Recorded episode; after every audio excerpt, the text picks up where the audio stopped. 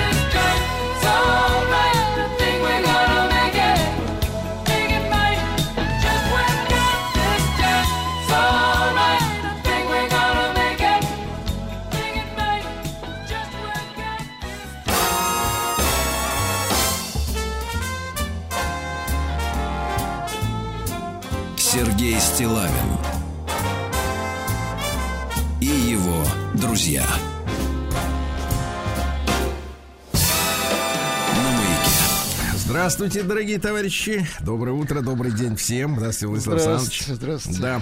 Ну что же, э, сегодня у нас насыщенная программа. Я вам скажу, и... Не хуже, дом... чем вчера, думаете, будет?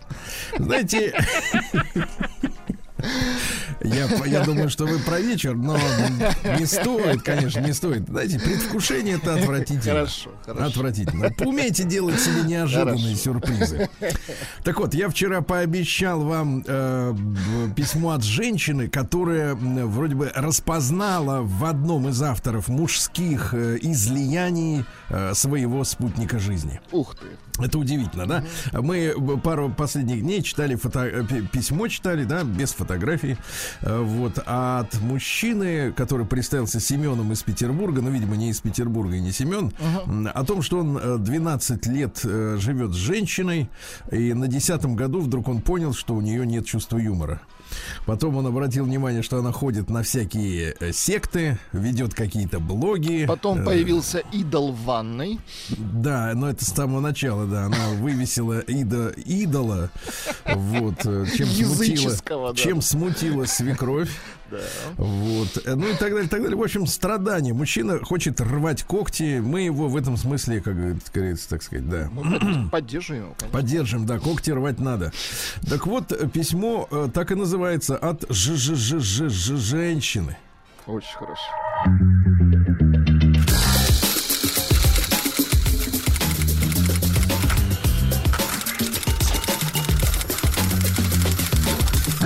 Приемная нос. Народный омбудсмен Сергунец. Письмо подписано именем или Елена. То есть у нас такой вот, знаете, пункт анонимных встреч. А если квази Семен из квази Петербурга узнает Елену, то Квази Семен- Елену. Да, то ты уж, дорогой друг, напиши. Она нет. Черкни пару строк.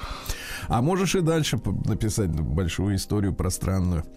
Добрый день, Сергей Владислав. Меня зовут Елена. Прослушала начало письма, а, видимо, затем и все. Где мужчина жаловался, что жена задает вопросы, но она не вопросы задает, а она говорит: Ты можешь принести мне воды? Ты можешь дать мне пятерку? Ты можешь купить мне шубу? Это не вопрос, понимаете? Это форма вопроса, а на самом деле это требование, конечно. Про- Прослушай, значит, да, что где жена, что жена задает вопросы и готовит без души. Помните, у нее даже пищеварение нарушилось от Да, да, э, да. стрепни ее. Похоже, что писал мой муж. Ну, это, кстати, самокритичность, это хорошо. Нет, То- нет, а, знаете, вот очень хорошо, что женщины узнают Себя, себя, да, да, да. себя в описаниях, да. Вообще, э, вот пик, э, узна- пик самоузнавания у женщин наступает, честно говоря, раньше времени. Вот э, в других вопросах э, достаточно может долго не наступать, а вот в самоузнавании слишком рано. Вот, то есть э, доходит даже до того, что когда ваш покорный слуга Сергей Валерьевич, например, у себя в телеграм-канале Стилавин Тудей чехвостит какую-нибудь недостойную даму, незнакомую мне лично и, и 99% вас, э, никому она не знакома, все равно откликаются женщины, которые очень близко к сердцу воспринимают э, критику чужой, другой женщины. Они думают, что эти же претензии можно предъявить и к ним самим. И им становится почему-то больно. Вот у мужчин реально не существует этой проблемы. Ну, потому что Если- нам плевать, да. да, если кто-то будет при мне говорить, что какой-то мужик подонок, э, ну, в, в хорошем смысле, вот, и как-то не так себя ведет, ну, хорошо, это он подонок, я вообще ни при чем. У женщин вот по-другому почему-то устроена у некоторых э, вот, психологии. Мне она искренне непонятна, но приходится принимать то, что есть, э, вот, к сожалению, по факту. Так вот, похоже, пишет Елена, что писал мой муж. Может, и не мой, просто похож в скобках, написала бы, что он летает в облаках, но образ немного другой. Хочу описать, как я вижу ситуацию со своей стороны. Ну-ка, любопытно. Муж вообще ничего не хочет. Ни к чему не стремит. Но это, кстати, не наш случай, потому что э, герой письма, автор письма, он, например, в субботу в 6 утра просыпается, чтобы бегать и счастливым, потным, пахучим вернуться. Кое-что он хочет, да. Домой, да, да. Ну, ч- человек, который бегает по утрам в субботу в 6 утра, его трудно заподозрить в том, что он абсолютно пассивен социально. Муж вообще ничего не хочет, ни к чему не стремится. Пытаюсь как-то мотивировать его на дела, на поступки, вопросами. Вызвать интерес к жизни не получается. Видите, Елена, ключик не можете подобрать, правда? Муж как бы хочет поменять работу, но не отправил ни одного резюме. Хотел бы поменять машину, но даже не посмотрел машины на сайтах. Ощущение, если не трогать человека, то он будет сидеть и смотреть в выключенный телевизор отстраненным взглядом. Теперь я поняла, что он сидит и думает об энергетических минусах или пустотах внутри меня. Да, Мужчина, слушайте, философский склад ума. Он медитирует, слушайте, это Да. очень круто. Очень. Да, да, да. Э, На порядок круче тех, которые устав- уставляются в- во включенный теле. Да, да, да. Какое тут удовольствие от жизни? Тяну его на развлечения, на дела по дому. Сам ни к чему интерес не проявляет. Решать приходится все самой, какую мебель купить, как доставку организовать и так далее. Надоело. По скриптум, то есть после написанного. Раньше спрашивала, пойдешь к своим друзьям в баню? Ходил. Вроде был бы был очень доволен. А сейчас перестала спрашивать. Видеться с ними крайне редко. С уважением, Елена. Вот так вот живут люди-то у нас, понимаешь ли? Вот так. Прием корреспонденции круглосуточно. Адрес стилавинсобакабк.ру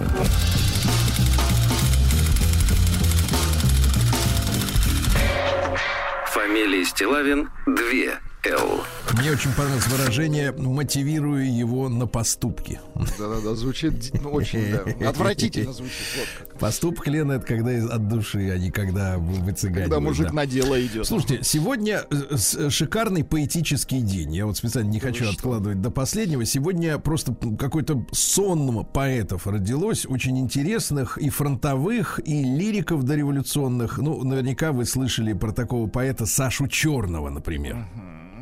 В 1880-м он появился на свет. Но вы знаете, я стараюсь все-таки выбирать поэзию, которая ро- рождает у вас какие-то образы, да, если она не не тянет на гениальную, то хотя бы, чтобы возникали какие-то картины перед глазами. Вот. А, Так вот, в семье было пятеро детей. Родился он в Одессе, в еврейской семье. Настоящая фамилия Гликберг. Вот. А Блондинчика называли белым, а брюнета черным. Представляешь, родился брюнет. Э, Ой, то есть блондин. Вот, он эмигрировал в 1918 году, в 24-м добрался до Парижа, издавал там свои э, стихотворения, да, вот, построил дом неподалеку от Парижа, вот, такая вот история, да. Ну, давайте я вам прочту его Давайте. некоторые стихотворения. А вы представляете, да, можете даже закрыть глаза, но если, конечно, вы не за рулем. Лиловый лиф и желтый бант у бюста. Безглазые глаза, как два пупка. Нормально? Неплохо. Уже интересно, правда? Чужие локоны к вискам прилипли густо и маслянисто свесились бока. Сто слов, навитых в черепе на ролик, замусленную всеми ерунду, она, как четкий набожный католик, перебирает вечно на ходу. В ее салонах все толпою смелой, содравши шкуру с девственных идей, хватают лапами бесчувственное тело и рьяно ржут, как стадо лошадей. Там говорят, что вздорожали яйца и что комета стала над Невой, любуясь, как каминные китайцы кивают в такт под граммофонный вой.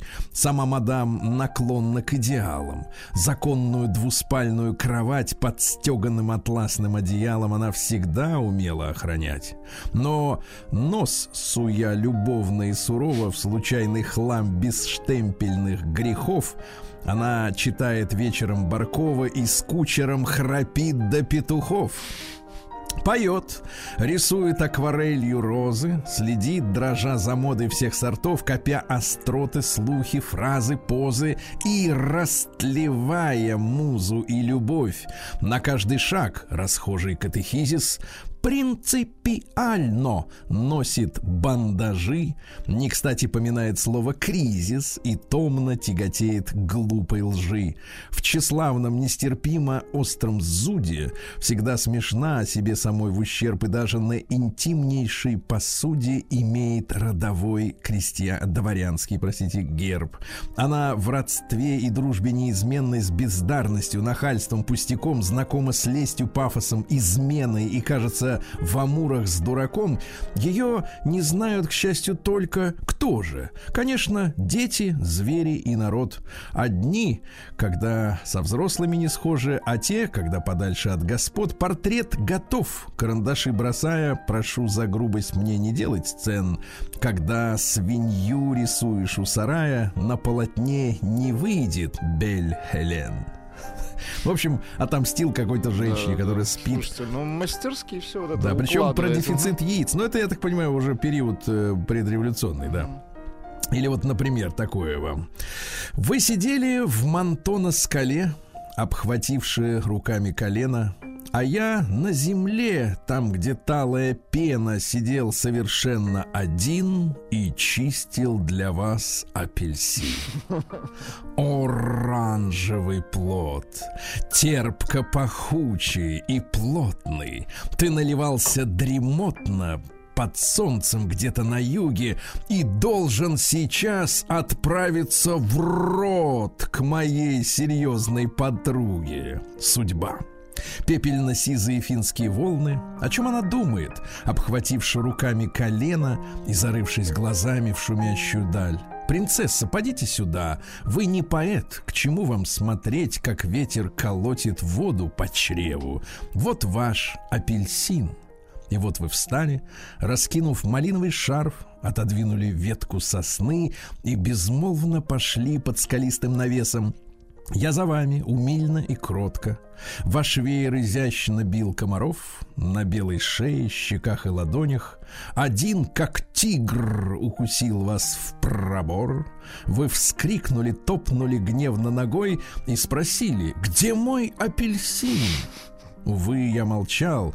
Задумчивость, мать томно-сонной мечты, подбила меня на ужасный поступок. Увы, я молчал. Ну хорошо. Да, такой вот товарищ. А декаданс. 19 годами позже в этот день родился позднее Алексей Александрович Сурков. Это поэт, э, который сочинил э, стихи, ставшие песней «Землянка». Знаменит. Совсем другие стихи, да, вроде родились в один день люди.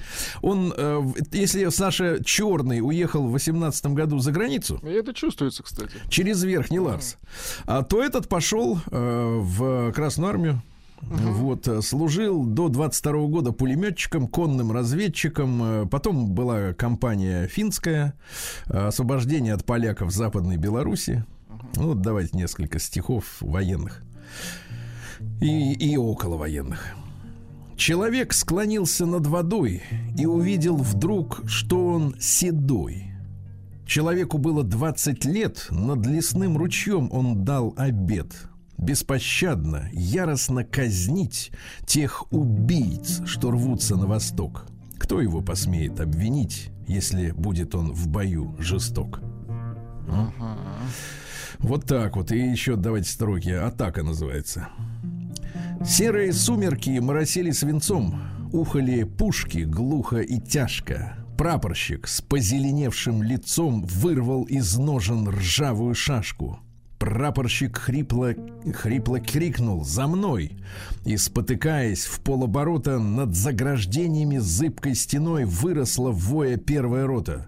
Чтобы заткнуть этот воющий рот, с неба упали ливни шрапнели, смертная оторопь мчала вперед мокрые комья серых шинелей.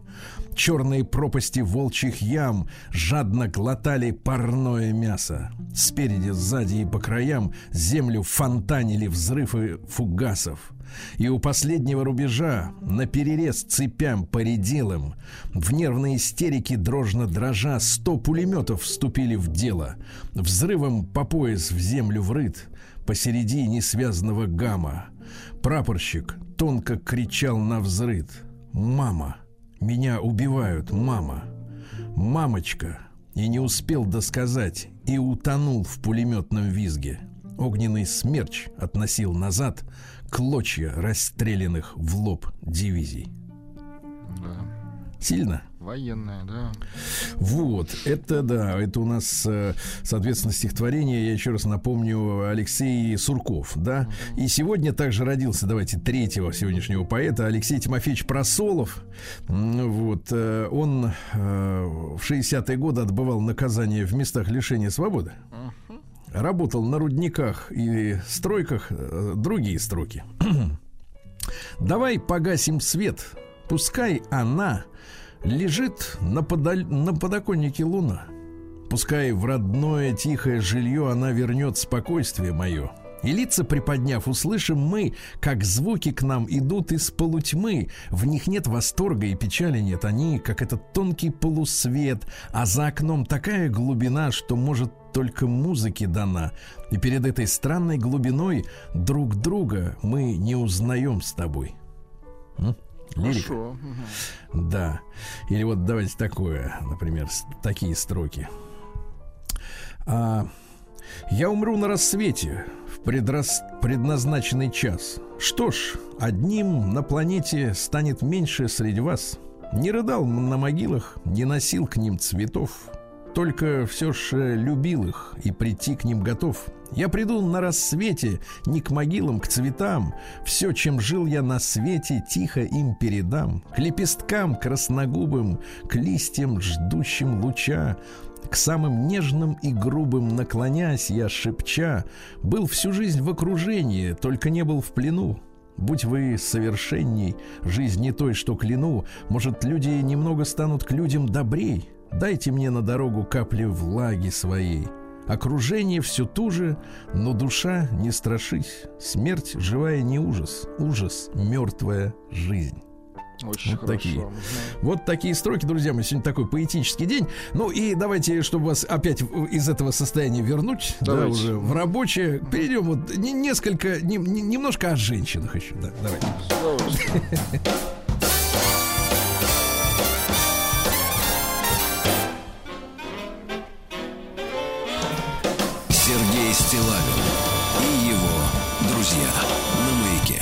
Это были строки, э, посвященные, так сказать, в том числе и женщинам, да, как вы понимаете. Вот. А какая у нас реальность? Помните, я вам э, рекомендую обращать внимание на объявления дамские, да, Э, вот в социальных сетях, где они ищут мужчину, но ощущение, что найти они действительно никого не хотят, потому что столько опломба, что, в принципе, Они вряд ли, формулируют запросы, Сергей вряд ли Валерьевич. кто-то Альфонса клю- клюнет на такое, да. Нет, вряд ли кто-то отважится. Давайте. Да, девушка Надежда с красивыми э, ступнями ног и рваной коленкой. М, 40 лет. Тебе не хватает в жизни экстрима, борща, понимания, встряски, любви, волшебного пинка, причины потратить денег, авантюризма, чего-то нового, мы найдем общий язык. Среднестатистическая, неглупая, проницательная, симпатичная самка человека с легкой нацой. Сама решаю, с кем жить и спать. Такое ощущение, что она маме это рассказывает, да? Да-да-да. Ну Вот такая с легкой, да. И, наконец, э, так сказать, э, э, Рина, 38 лет, указывает, почему у вас не получится ничего в Ну-ка, отношениях. давайте. Если ты ограничен в интересах, пессимист, без чувства юмора, хам, шлифовальщик дивана. Шлифовальщик дивана. Сергей Стилавин Друзья мои, э, 13 октября сегодня, и а, мы отмечаем День гидрографической службы военно-морских сил России. Друзья мои, поздравляем товарищей Поздравляем, офицеров. конечно. А знаете, почему это очень важная служба? Ну, в любом случае, в армии нет ненужных служб. Но почему это очень важно в текущий исторический момент? Потому что есть у нас подводная автономная ядерная торпеда Посейдон, вы помните? Она сейчас на дежурстве, кстати, натовцы не могут найти, где корабль, э, сказать, подводный. с Очень они ее торпедами. боятся. Очень. Так вот, там суть-то в следующем, что этот Посейдон, поскольку он автономный, он же не получает через толщу воды невозможно получить и радиосигналы, в том числе м, со спутников GPS там или ГЛОНАСС, да? мгм. Так эта штука ползет, у него 3D-сканер э, морского дна, и он идет, грубо говоря, по карте дна. По сути, он вычисляет прям вот где по- он по- находится по, окружению, карте, где да. он Так находится. вот, круто. составляет гидрографическая служба Очень хорошо, России. молодцы. С праздником, товарищи. Да. Всемирный день зрения сегодня. Вот, хорошо. А, Всемирный день борьбы с тромбозом. Надо кровь разжижать. Но не до такой степени, чтобы она как бы... Но не заигрываться, конечно. Да, Международный день по снижению риска бедствий. Ну, давайте, э, снижайте. Как вы будете снижать ураган, например. День омбудсмена. Сегодня Поздравляем это- вас, Сергей Валерьевич. Спасибо большое, принимаю. Я народный омбудсмен. Да. А сегодня Карва Чаутх. Это индийский фестиваль замужних женщин. Ну, вот наши дамы, наверное, могли бы подумать, что в этот день женщины идут на дискотеку, э, просеку с подружками, да, А там на хлещут. Ничего деле? подобного. Ну-ка. Они в этот день вообще не едят а, и не пьют. То есть они соблюдают строжайший пост, чтобы пожелать мужу своему родному, от которого зависят от сих до сих, долгой и успешной жизни. Видите как? Хорошо. Да, да, да. Международный день костюма сегодня. Понятно. День целомудрия. Ну, это когда, так сказать, да. Вернее, когда нет. Когда нет. Да. День тренируй мозг. Это нужно. Понимаю. да. День без бюстгальтера. Это наш день. У нас, в принципе, мы круглогодично без него без. обходимся, да. День побалуй себя сам. Слушайте, здесь нужно как бы держать себя не руках. заигрываться, да, я не понимаю, да. заиграться. абсолютно. Международный день неудачи сегодня. Не будем его отмечать. Понятно. Ну и сегодня Михаил Соломин и русский народный праздник, второе название печальница. Молодые бабы. Так. Ну вот, смотрите, есть градация, да? Есть э, девки, Молодые бабы, просто бабы, э, old- это не то, значит, да, старухи. Молодые бабы сжигали в этот день свои соломенные постели. То есть э, женщины спали не на атласе, не на шелках, э, а на не соломе. на икеевском белишке, а на соломенных постельках. Кто в печах, кто, так сказать, во дворе. Этому действу придавали мистическое значение. А Такой обряд сохраняет от недоброго сглаза. Но есть и рациональное объяснение. За лето соломенные постели поизносились, но ты понимаешь, Ну, что конечно, происходило. там. По- По- попачкались, Мгм. попачкались, да, туда залезли вредные насекомые, Крысы. клещ. Ну, крыса вышла и вошла, а тут клещ, он засел, Да, чтобы да. кусать бело, белокожую бабу.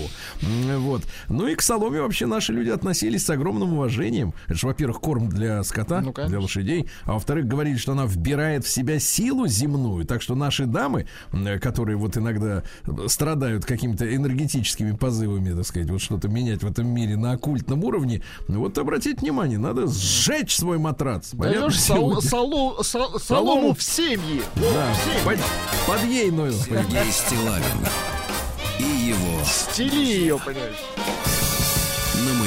Да, в 54 году э, жена, родная жена римского императора Клаудия э, отравила его грибками, да, э, чтобы тот не передумал передать власть Нерону знаменитому. Какая змея. Да-да-да, потому что были и другие конкуренты, да, у Нерона. Ну и Агриппина почувствовала, сейчас не моему сыночке передаст власть, и отравила грибками. Вот. э, Яд, говорят, готовила э, отравительница знаменитая Локуста, которая сама очень боялась, что ее за ее злодеяние отравят, поэтому она потихонечку кушала яд э, мелкими дозами, чтобы ее не брало. Но Привыкать. ее, ее зарезали, в конце концов. Так что против этого-то как бы нет эм, так сказать, защиты. В 1307 году французский король Филипп э, IV Красивый э, приказал арестовать всех тамплиеров. Помните? Они Да-да-да. же в ересе. Ну, мы разбирались с Да, этой они слишком разбогатели, мне кажется. темой. Но банкиры сегодня скорбят, потому что Да, да, да. тамплиеры придумали пневмопочту. Не, American Express они придумали. Да, да, да. А вот, ну что сегодня? В 1821 Рудольф Вирхов родился. Вроде немец, а фамилия русская, да? М, Как Верхов. Вот, э, немецкий ученый, э, политик, основатель современной патологической анатомии. Вот, он изучал и э, тромбоз. Вот сегодня день бо- борьбы с тромбозом, э, трихиноз, прочие дела. Вот, и доказал, что может э, серое вещество мозга нарастать. Вы представляете? А то нам говорят, мол, э, граммалка... Сколько Бог дал, столько и осталось. Вот. Нет, А, вот оно э, может нарастать нарастать, нарастать, понимаешь, да, то есть вот так. Нет, неправильно. Прирастать. Прирастать мозгами можно, да. Ну, Единственное, что, что умеют эти мозги уже нарощенные. Непонятно. Да, у вас ресницы нарощены, а у вас мозги. Да. А в этот день, в 1878 Степан Георгиевич Шаумян, большевик, это один из тех самых 26 бакинских комиссаров, ну, э, которых, не вдаваясь в подробности, в советское время говорили, вот это вот жертвы, так сказать, вот революции, да, или контрреволюции. А на самом деле их ведь э, уничтожили, этих действительно комиссаров, на самом деле вовсе не белогвардейцы, а э, члены местного совета депутатов решили, что, в принципе, надо с ними покончить, потому что что-то они там не, не по чину наезжают. Вот, так что это во- вовсе не белогвардейская история. А, в 1000, друзья мои, так сказать, э, незапамятном, в 1883-м организовано императорское русское театральное общество, которое возникло в Петербурге как общество для пособия нуждающимся сценическим деятелям. Ну, как мы знаем из новейшей истории, они всегда нуждаются. И, и сколько бы ни дали, все равно мало. Ну, я вам так скажу, императорская поприличнее будет, Сергей. Да, потом туда в это, Поприличнее. да, да, поприличнее, конечно, да. А в 1900 году вышла основная книга Зигмунда Фройда, мы его называем Фрейдом, э, «Толкование сновидений». Да, Ну, он там специфический, в принципе, все вокруг Фройд. фаллических символов. Да, да, да, да, да. Все вот он все толковал Как так. про себя, по сути. Просто вот сна не можешь, что ли, чё? Вот мне сегодня Порошенко приснился. Вот к чему? Причем, знаешь, что... это- Нет, серьезно, нет, Это не к прикол. пятнице, Сергей Ильич. Да не-не-не, нет, серьезно. Я, значит, вхожу в лифт Так, в, так. этом, а, в, в торговом центре и прозрачный, еду наверх, а тут Порошенко такой радуется мне, говорит, о, привет. Я говорю, здрасте. Можно Вот. сфотографироваться? Не-не-не, да-да-да. Я говорю, а можно селфи? А, а и тут телефон начинает хандрить. На телефоне помехи начинают образовываться. Как будто вот наводка какая-то. А он говорит, ой, я сейчас глушилку выключу. Выключил глушилку, сфотографировали. Гениально. Реально. И причем из-за тут Фройд. Фройд, да. А В 1910 году Арт Татум родился джазовый пианист замечательный. Ну-ка, да. дайте.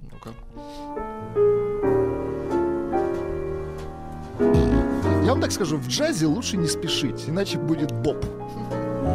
Очень хорошо. Да, в 1917 году в этот день случилось Фатимское чудо. Это португальский город Фатима, знаменитый. Ну, помните, да, там трое детей периодически, э, значит, они спускались в некую пещеру. Там им являлась э, некая дама, которую э, Девой Марии, как бы определили, быть. И, и пророчества, в том числе и про Россию там были даны. Э, В частности, э, от Ватикана требовали, э, значит, обнародовать эти пророчества, но они постоянно задерживали. Ага. Боятся Да, да, да. А Там речь шла о посвящении России непорочному сердцу Марии. И после Интересно. этого должно, должен наступить мир на земле. А эти придерживают. Ишь ты, какие. Придерживают. Понимаете, да, вот, вот так. Не хотят э, Божью волю исполнять. В 1918 году Евгений Данилович Агранович родился на замечательный киносценарист и поэт. Э, Ошибка прези- рези- э, не президента, резидента. Вот, потом сценарий мультсериала «Наш друг, пиши, читай». Помните? Конечно, помню. Я на нем вырос. Да. Вот. Ну а какие стихи, например? Я в весеннем лесу пил березовый сок. Ох, романтично, А? да. Вот оно, да, а тут. В 21 году Ив Монтан, вообще Ив Леви родился. А Говорит, буду Монтаном. Не Монтана джинсы, а Монтан. А он же с Маралин или нет? Вот, работал сначала в парикмахерской сестренке, Так. затем в доке корабли красил. В доке. В доке, да. А начал карьеру в кинотеатрах, в клубах, в мюзик-холлах. Ну и в качестве творческого псевдонима выбрал сочетание Ив Монтан. М, э, Сам объяснял, что история псевдонима связана с тем, что когда он был ребенком, мать звала его домой, смешивая итальянские и французские слова. Ну, там сказать, э, не будем вдаваться в филологические подробности. Но Вот э, в молодости культивировал образ поющего пролетария, то есть раба- роб- рабочий, который еще и поют. Напевает. Мгм. Но более того, и герои его песен это дальнобойщик, солдат, сезонный сборщик помидоров, боксер, понимаешь? Слушайте, со- социалистический певец, получается. Да, соцреализм фактически. Давайте послушаем. Он Давайте. Мерлин Монро ж мутил, да? Да, да, да, да, да. И, да, и сидит Пиаф.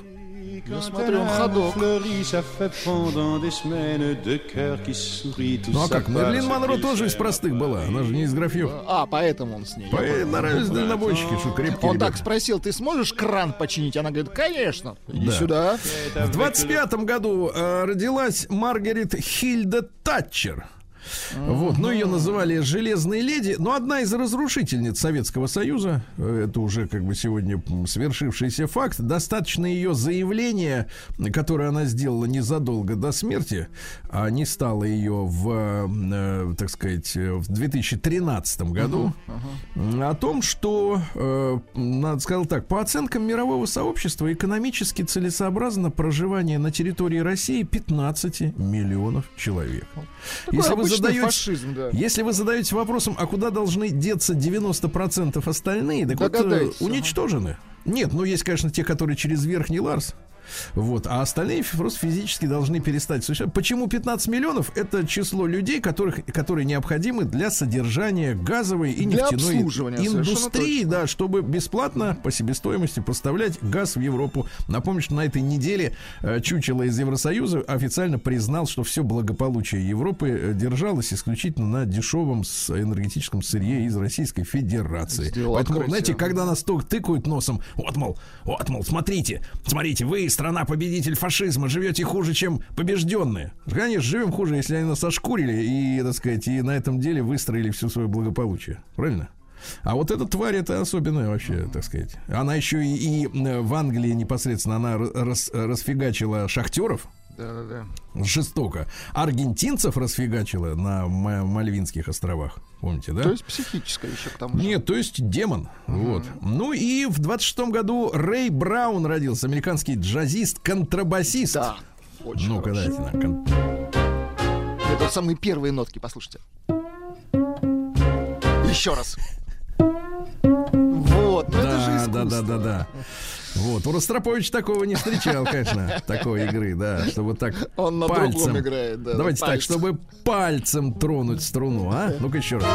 Ну-ка. Класс. Ой. Сергей Стилавин и его друзья. На маяке. Ну что же, в 33 году, в 1600 родился Марк Анатольевич Захаров в этот день, руководитель Линкома. Как-то в Линкоме-то неспокойно в последнее время-то, после его ухода, да? Неспокойно, неспокойно. Говорят, э, говорят, женщин, э, так сказать, э, чоповцы оттуда, э, так сказать, просят на выход. Да. В 34-м Савелий Крамеров, замечательный актер, э, 42 фильма, а потом вдруг почувствовал, что он не наш. Вот как-то вот, что тут А торкнуло как-то говорит. там все у него печально закончилось. Не наш, говорю. Говорит, да. Ну а что говорил? Я играю дураков, поэтому меня везде принимают как родного. В, в общем, звучит смешно, но оскорбительно одновременно, да? Да. Оскорбительно. Да, в 35-м э, году Алексей Семенович Козлов, наш джазовый альт-саксофонист, э, лидер команды э, Арсенал. Арсенал, да. А. Начинал, кстати, как э, пианист. Удивительно. Потом говорит, вот нет саксофона. Ну, он хороший, да. Потому что саксофон с собой можно забрать. А вот рояль почему, его? понятно. Мне кажется, Теперь я понял, почему, да. сподручнее гастролировать. Ну, серьезно. Ну, давайте еще чуть-чуть вот тронем.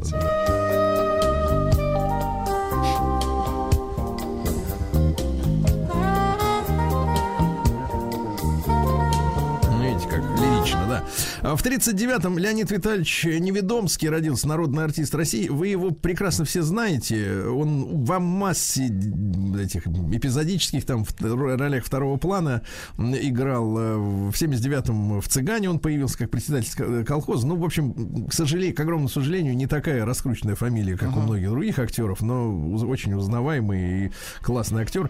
Его не стало в 2018 году, к сожалению, онкология. В 41-м Пол Саймон, рок-музыкант. Знаем такого, да. Значит, цитата следующая. Ну-ка. Я вот, когда его музыку слушал, вот с Гарфункелем, Арт Гарфункель, да. Гарфункель, его Гарфункель. Саймон, вот, вот эти двое, да? Я вот слушал музыку и думаю, ну что тут не то, ну что-то не хватает, что-то не то. И, и вдруг, когда увидел его цитату, я понял, что, ах, вот в чем дело. Цитата следующая, Владик, в тишине. Давай.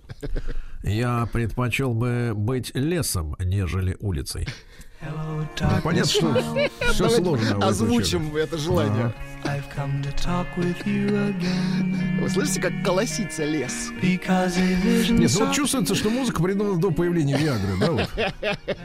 Ну прекратите. Ну, тут занудство это Прекратите гундосное. это искусство. Да, ну бросьте Музыка искус- должна быть разной, Почему не дали еще Нобелевскую премию за стихотворение?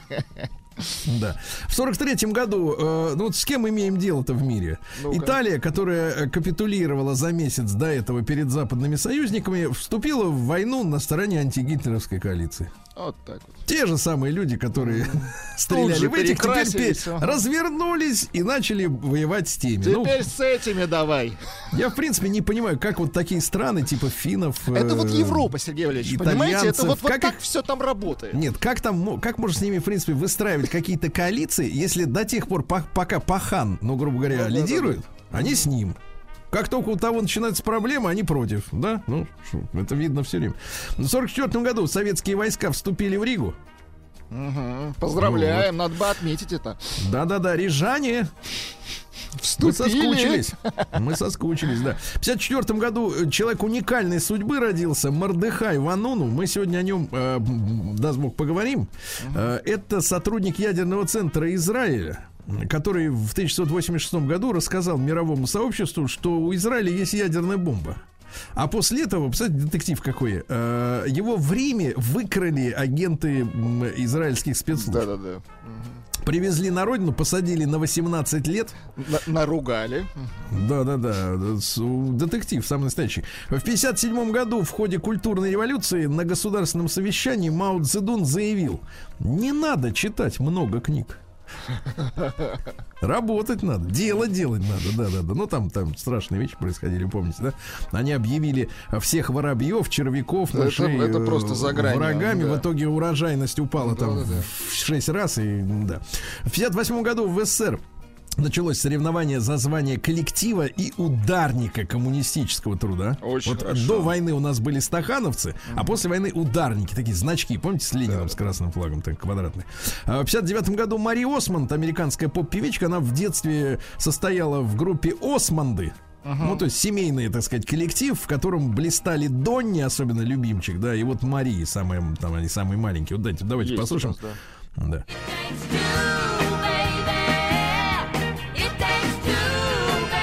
Есть Джексонс Five это были Ну, типа черные того, да, ребята, да, да. а это белые ребята, да. По музыке одно и то же, да.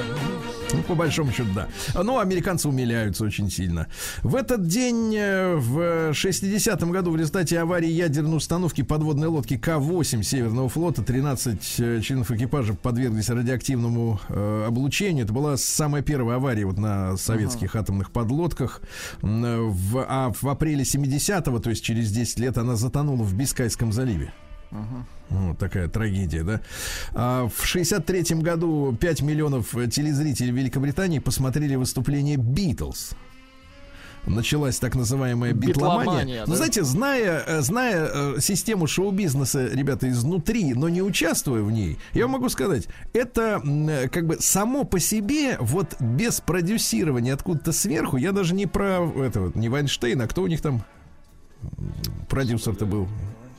Что-то Вайнштейн все на голову. Вы, вы- да. меня сейчас тоже запутали. Я же Как его там, елки зеленые. тоже какой-то Штейн. Да, но он плохо закончил. И как и этот, э, кстати говоря. Так вот, э, э, зная систему шоу-бизнеса, чтобы группа, в принципе, ординарная для того времени, это нам, нам кажется, что Битлз уникальны. Нет, ну вы зря. Мне кажется, все-таки битлы обладали мелодикой, в отличие от многих. Они же Ну, реально ладно. выделялись из целой вот там, Короче говоря, было. короче говоря, протащили на центральное телевидение их.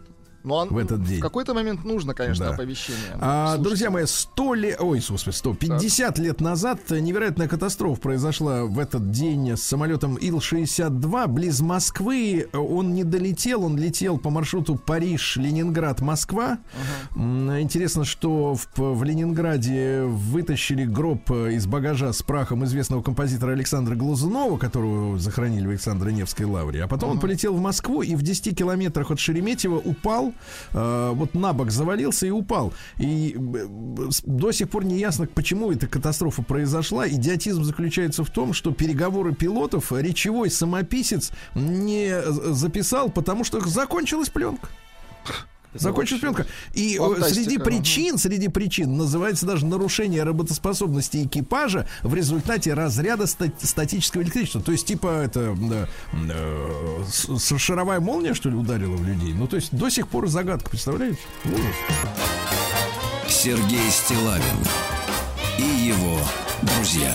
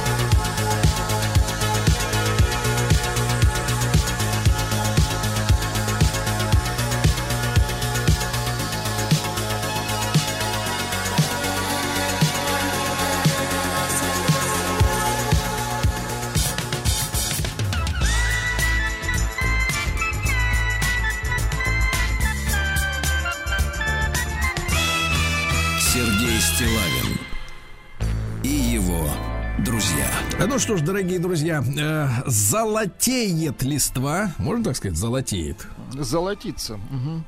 Ну, у вас золотится, а у нас золотеет. То Золо- есть она Золотеет, хорошо. становится более золотой, понимаете? Индивеет практически. М, Вот, плюс 9 градусов, периодически из-за туч будет выходить яркое солнце, приятное, да? А как там в Мегионе? В Мегионе, Сергей Валерьевич, плюс три, как с куста.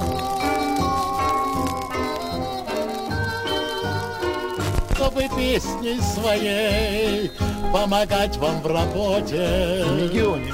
Дорогие мои. Мегионцы, да, Красиво. ничего странного. В Мегионе Росгвардия по горячим следам пресекла разбой. Вошел мужчина в магазин, э, взял, значит, попросил э, Налить? алкоголь, А, ну. нет, алкоголь, сигареты, потом достал предмет, похожий на нож, Так. Забрал и бесплатно вышел, а при под нажатию тревожной кнопки приехали товарищи из Росгвардии. Специалисты. Э, срисовали приметы и в 150 метрах от магазина, видишь, недалеко ушел. Очень Взяли хорошо. вместе с похищенными товарами. А житель Мегиона, 35-летний мужчина, сломал замок одной из квартир по улице Заречной. Проникнув внутрь, обыскав помещение профессионально, он решил остановиться на старой бытовой технике. А чтобы быстро избавиться от добычи, тут же сдал ее в пункт металлолома. На винтажной технике. А, Мегионцы угнали автомобиль с хозяином внутри. Это вообще детектив. Значит, двое чучел, э, 35-летних, э, проходя мимо дома пострадавшего, обратили внимание, что стоит автомобиль со спящим внутри мужчиной. То есть он не дома спал, а... Они так и сказали, друг, о, смотри, он же спит. Но почему-то дом был и у него занят кем-то, да. Один из злоумышленников предложил прокатиться до Нижневартовска. Но в пути проснулся хозяин. Тогда, теперь не конец, тогда злоумышленники 35-летние придумали историю и представились, что они являются сотрудниками госнаркоконтроля и подозревают пострадавшего в хранении наркотиков, поэтому они едут в Нижневартовск, соответственно, на экспертизу. Проезжая мимо одного из магазинов, владелец взмолился, говорит, слушайте, давайте притормозим, воды хочу, сушить не могу. Когда зашел в торговую точку, злоумышленники смылись с места, а мужчина обратился в полицию. Прекрасно. А уроженец Мегиона был задержан полицией за изготовление и хранение наркотических средств. Изготовил почти 400 грамм мефедрона.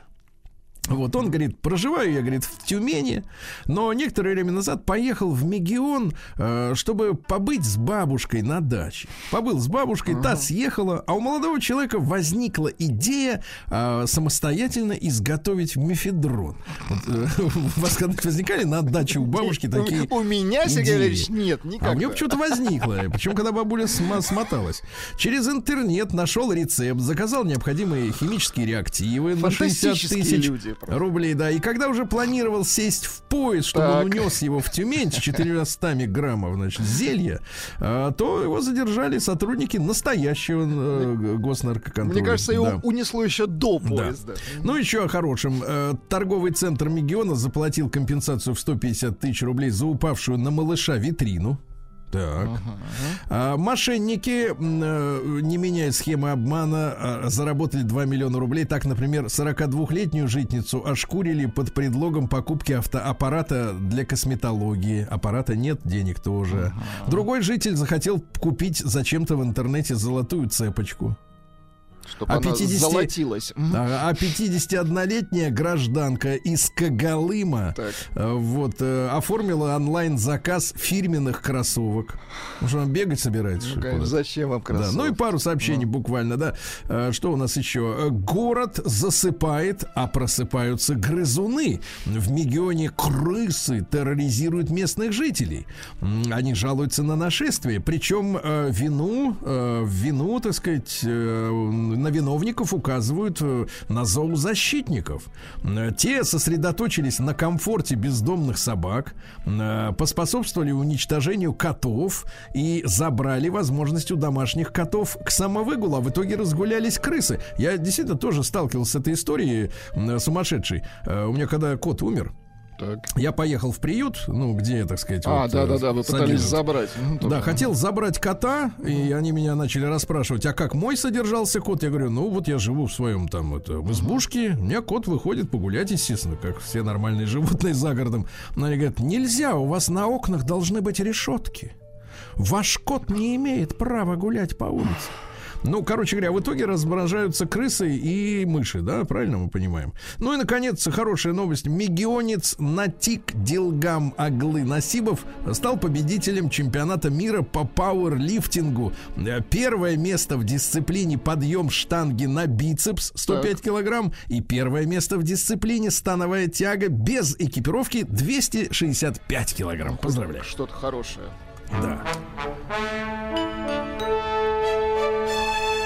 Сергей Стилавин и. На маяке. Составлен список э, арендаторов, которым труднее всего обзавестись э, съемной хатой в России. На первом месте студенты. Люди не хотят этих алкогульбищ э, рядом со своими Потому что чешскими стенками. Шалопутные, да. Да. На втором месте иностранцы, это понятно. Третья нелюбимая категория владельцы котов и собак, потому что они могут поцарапать, обрадить. мгм. И, наконец, последняя категория съемщиков арендаторы с детишками, потому что детишки любят хулиганить. Они рисуют на обоих, раскрашивают ковры не свои. Вот. А идеальный арендатор это взрослый платежеспособный Одинокий, человек. да, Или человек. семейная пара для утех. Да. Дальше диетолог э, назвала продукты, которые полезны для нервных систем. э, системы. Если нервишки-то шалят, товарищи, налегайте на цитрусовые, бананы и творог. Бананы. И все будет хорошо, да. Астапат заявил, что бег по утрам смертельно опасен для здоровья, Да товарищ. ладно. Да, да, да, да, да. Я чувствовал, поэтому никогда я вообще держался да. стороной. Так вот, от интенсивного бега случается достаточно большое количество смертей из-за сердечно-сосудистой системы. В условиях города все это э, вызвано загрязнением легких, потому что воздух не ахти. Да, бег чре- чреват повреждением лодыжек и коленного сустава. Поэтому, э, говорит э, остеопат Терновой, э, поэтому ничего хорошего в беге я не знаю. Интенсивный бег хорош только когда за тобой бежит волк. Во всех остальных случаях бег вреден, товарищи, так что хватит заниматься ерундой. Э, Советуют ходить с палками, это гораздо полезнее. 74% россиян хотели бы сделать ремонт у себя дома, но, но- но не делают. Да. А, журнал «За рулем» наши э, друзья назвали, назвал главные проблемы двигателя «Лада Веста». Двигатель э, имеет маркировку 21179. Так вот, а теперь, а теперь проблемы следующие. Низкие показатели, повышенный расход масла, недостаточная надежность и дорогой ремонт. Они что, хотят сказать, что этот двигатель дрянь? Они как бы Ну, потому, что, намекают на это. потому что плюсов я не вижу вообще никаких. Вот все, что перечислено, это, это вот все проблемы только, да? И больше там ничего нет. Больше половины россиян борются со стрессом при помощи видеоигр. 55% зажевывают стресс видеоиграми. Вы какой предпочитаете? Ну, вы же знаете, чем я люблю Шутер? за- А, вы, зажевывать. вы у нас ну, автомобилист кстати, гра- надомник. Гран-туризма, да-да-да, иногда. Понимаю, понимаю. А, Каждый второй россиянин, это 54%, занимается спортом вне дома. Это у любовницы, что ли? Что значит вне дома? Ну, прекратите видеть везде Я не плохое. понимаю эту формулировку, что значит вне дома. Тайна? На, на Дальше. Россияне, а, а дома кто занимается? Дети. Кто, кто занимается дома спортом? Что это за спорт такой? Россияне все чаще изучают IT, предпочитая их, э, эту дисциплину, дизайну и маркетингу. Вот. Э, наш друг, продюсер Виктор Дробыш, э, призвал не обвинять Бедросовича в воровстве стиля шамана. Ну, не знаком, честно говоря, не, со стилем их, но верю Виктору. А, названы эксперименты, которые сформируют сексуальный опыт правильный у мужчин. Сексолог говорит. Оказывается, Владислав Александрович, давайте. конечно, в нашем с вами возрасте это уже похоже скорее на... Ну ладно. Давайте. Секс с женщиной постарше повысит мужскую самооценку. Ишь ты. Да, да, да. Потому что там разжевывается история, потому что женщина постарше, она знает себя, знает, что как. Она да? тертый калач. А Вернее, молодуха, калачиха. молодуха, она капризная и, в общем-то, мало еще понимает и в Конечно, себе, и в других. И поэтому, как бы, это, это, ну, так сказать, ну, то есть настоящая, вот настоящая, э, настоящая любовь может случиться с женщиной постарше, да. Дорожники Кургана пообещали по 5 тысяч рублей эм, за сообщение о мусорящих водителей, товарищи, все в Курганскую область. Будем э, на видеорегистраторы собирать деньги. Да. Прищучивать. А ГИБДД выступила за увеличение скоростного порога в России. Спасибо большое. Говорят, м, у нас страна большая, у нас полтора миллиона километров дорог, и некогда нам тошниться, э, так сказать, 90 километров в час. Нечего некогда. тормозить, да. Российские ученые создали аккумуляторные батареи из борщевика. Ребята, браво! Класс. Наконец-то этой мерзости, которая растет везде, найдется применение, да. Правозащитник Травин рассказал, что нельзя говорить гаишнику, когда вас остановили для проверки документов. Это очень интересно. Когда вас остановил для проверки сотрудник госавтоинспекции, крайне нежелательно переходить на мат. Не хамить крайне Да, инспектору полиции не понравится, если вы в общении с ним будете призывать к свержению конституционного строя. Зато вы можете сказать, что употребляли накануне алкоголь и до сих пор пьяны. Однако это не будет основанием для свидетельствования, говорит правозащитник. Ну, видимо, это советы, так сказать, действенные. Да. А петербуржцы готовят массовые иски против финнов и посредников из-за отказов в визах. А, Дело в том, что в Питере было принято постоянно ездить в Финляндию. Многие обзавелись какими-то там хибарами, да, приграничными. Потому что отношения были почти дружеские между Ленобластью, условно говоря, да, и финнами. И теперь демарш финнов привел к тому, что люди лишены возможности ездить к своему хозяйству фактически. Меня удивляет, почему они к нам могут кататься. Нет, меня удивляет, кому иск-то будут предъявлять. Кто будет ответчиком? Врач объяснил, что кожу вареной курицы очень опасно есть. Там холестерин, товарищи, аккуратно. Да, кожа. Э, Психолог э, Кин Кулькина назвала ошибки в борьбе со стрессом и с тревогой. Э, Призывает не снимать стресс алкоголем. Говорит, помогает, но потом хуже. Э, Да, и очень опасно начать заниматься интенсивно спортом, если раньше вы этого не делали, товарищи. Поэтому не надо начинать. Ну и, наконец, что у нас? В России стало больше кладовок, э, ну, в новых домах, да? Дальше, э, что интересного, стилисты назвали самые модные мужские куртки на осень 2022 года. Это бомберы, в которых в потасовке удобно, так сказать, перемещаться, да? Ну и давайте перейдем к женщинам, что же, после курток.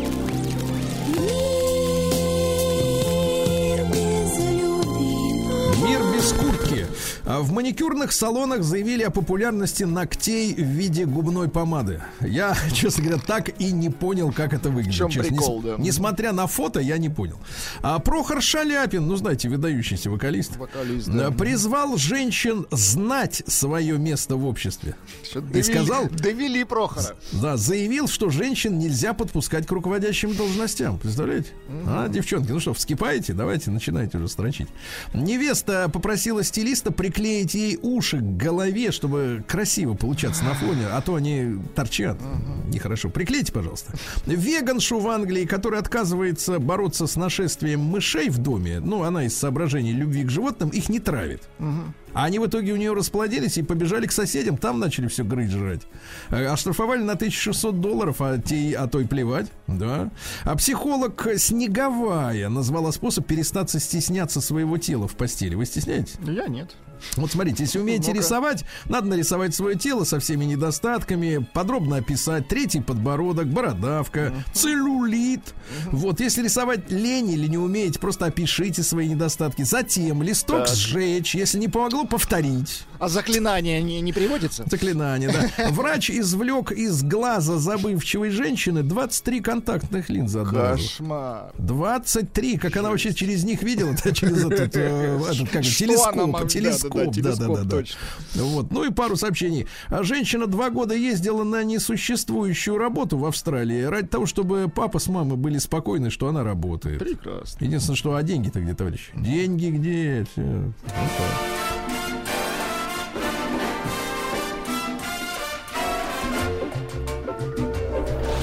Новости капитализма. Так, ну что, в мире выросло число краж картонных коробок, которые оставили на переработку. Представляете, картон, который вот перерабатывается, это же он тонна стоит до 150 долларов. Начали воровать, все. Кошмар. Начали уже и картон воруют, ты представляешь? Ужас. Бренд Прада запустил первую линейку ювелирных изделий из переработанного золота. То есть такая носишь сережки, а они раньше были чьим-то зубом. Он там, может быть, да. стерлитем перекусывал, а? Вот так Хорошо. вот, да. Биологи выяснили, что на возникновение симптомов деменции влияет здоровье кишечных бактерий. То есть вот та вот эта трехкилограммовая э, штука, которая у каждого из нас в кишечнике, там кишечный бактериальный мозг, понимаете?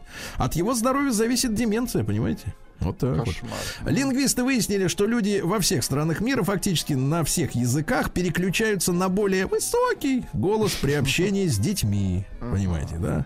Э, Ученые, что же выяснили? А вот Марк Цукерберг в метавселенной своей приделал своему аватару ноги. Теперь у него ноги есть, а у остальных нет. Какой умница. Да. Видеоигры провоцируют у некоторых детей аритмию, то есть сердце бьется неровно. Главное не заигрываться, конечно. Илон Маск представил духи с запахом сжженных волос. Вот подлец, а. Ну, Можно дешево повторить с помощью своих собственных. А Бульмастив э, приви- э, усыновил покалеченного поросеночка, на, так сказать, в штате Тасмания в Хорошо. Австралии. Хорошо, да. Ну и еще что интересного. Во-первых, выяснили, что 2,5 миллиарда лет назад Луна была ближе к Земле на 60 тысяч километров. Мы теряем Она, её. кстати, отдаляется, да. Да, да, мы теряем ее. Ну и что еще не при- интересно, Байден заявил, что гордится своим сыном, но это который э, коррупционер, Про которого наркоман. фильм сняли, да. Да, да, да. И спит с разными женщинами, по-всякому спит, да. И Иногда за, с за что гордиться, да. Сразу, да. Вот. Ну и что интересного? И давайте так, э, раскрыты. Нет, это не интересно. Вот, э, ро, вот самое главное. Так, Робот-. Роботы, роботы Так. на производстве провоцируют выгорание у людей. Вы представляете? Согласно исследованию, нахождение роботов на заводах провоцирует психологические проблемы и эмоционально выжигают людей. Вот она проблема. Ну тот-то как заведенный машет. Уберите отсюда робота.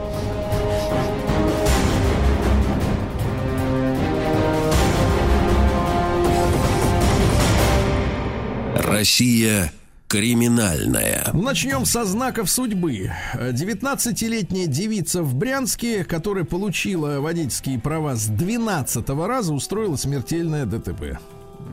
Вот иногда, в принципе, какие-то проблемы показывают, что, может быть, не надо чем-то заниматься, правда?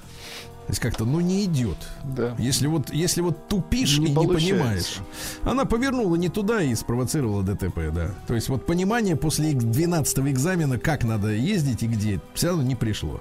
У внука Корнея Ивановича Чуковского украли 2 миллиона рублей. Кстати, ничего святого нет, а? Отвратительно. У внука. У внука, ну. Дальше о семейном тимбилдинге. В Курске 14-летний подросток вместе с отчимом, видно, новый папа налаживал отношения с ребеночком, вместе угнали велосипед. Ах, Они катались на велосипедах и вдруг смотрят, опа, велик. делай А как я, Тогда папа лучше. говорит, папа говорит, слушай, ну, новый папа говорит, я посторожу твой велик, а ты пока вот этот новый наш отгони в гараж. Там его и взяли, да. У велика был маячок, да.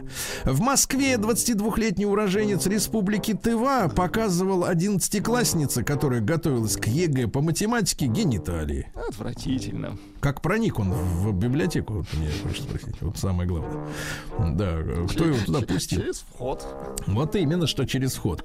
А дальше двое петербуржцев получили реальные сроки за ограбление э, пищевого курьера. Э, напали на курьера ночью в июле, э, от- отняли турмо- термосумку с роллами, пиццей, и пирогами. всё. И все сожрали, Сволочи. сволочи. Да-да-да. Точно. Дальше, ничего святого. Студент получил 4 года колонии за то, что делал закладки наркотиков на территории Александра Невской лавры в Петербурге. Это вообще никуда не годится это.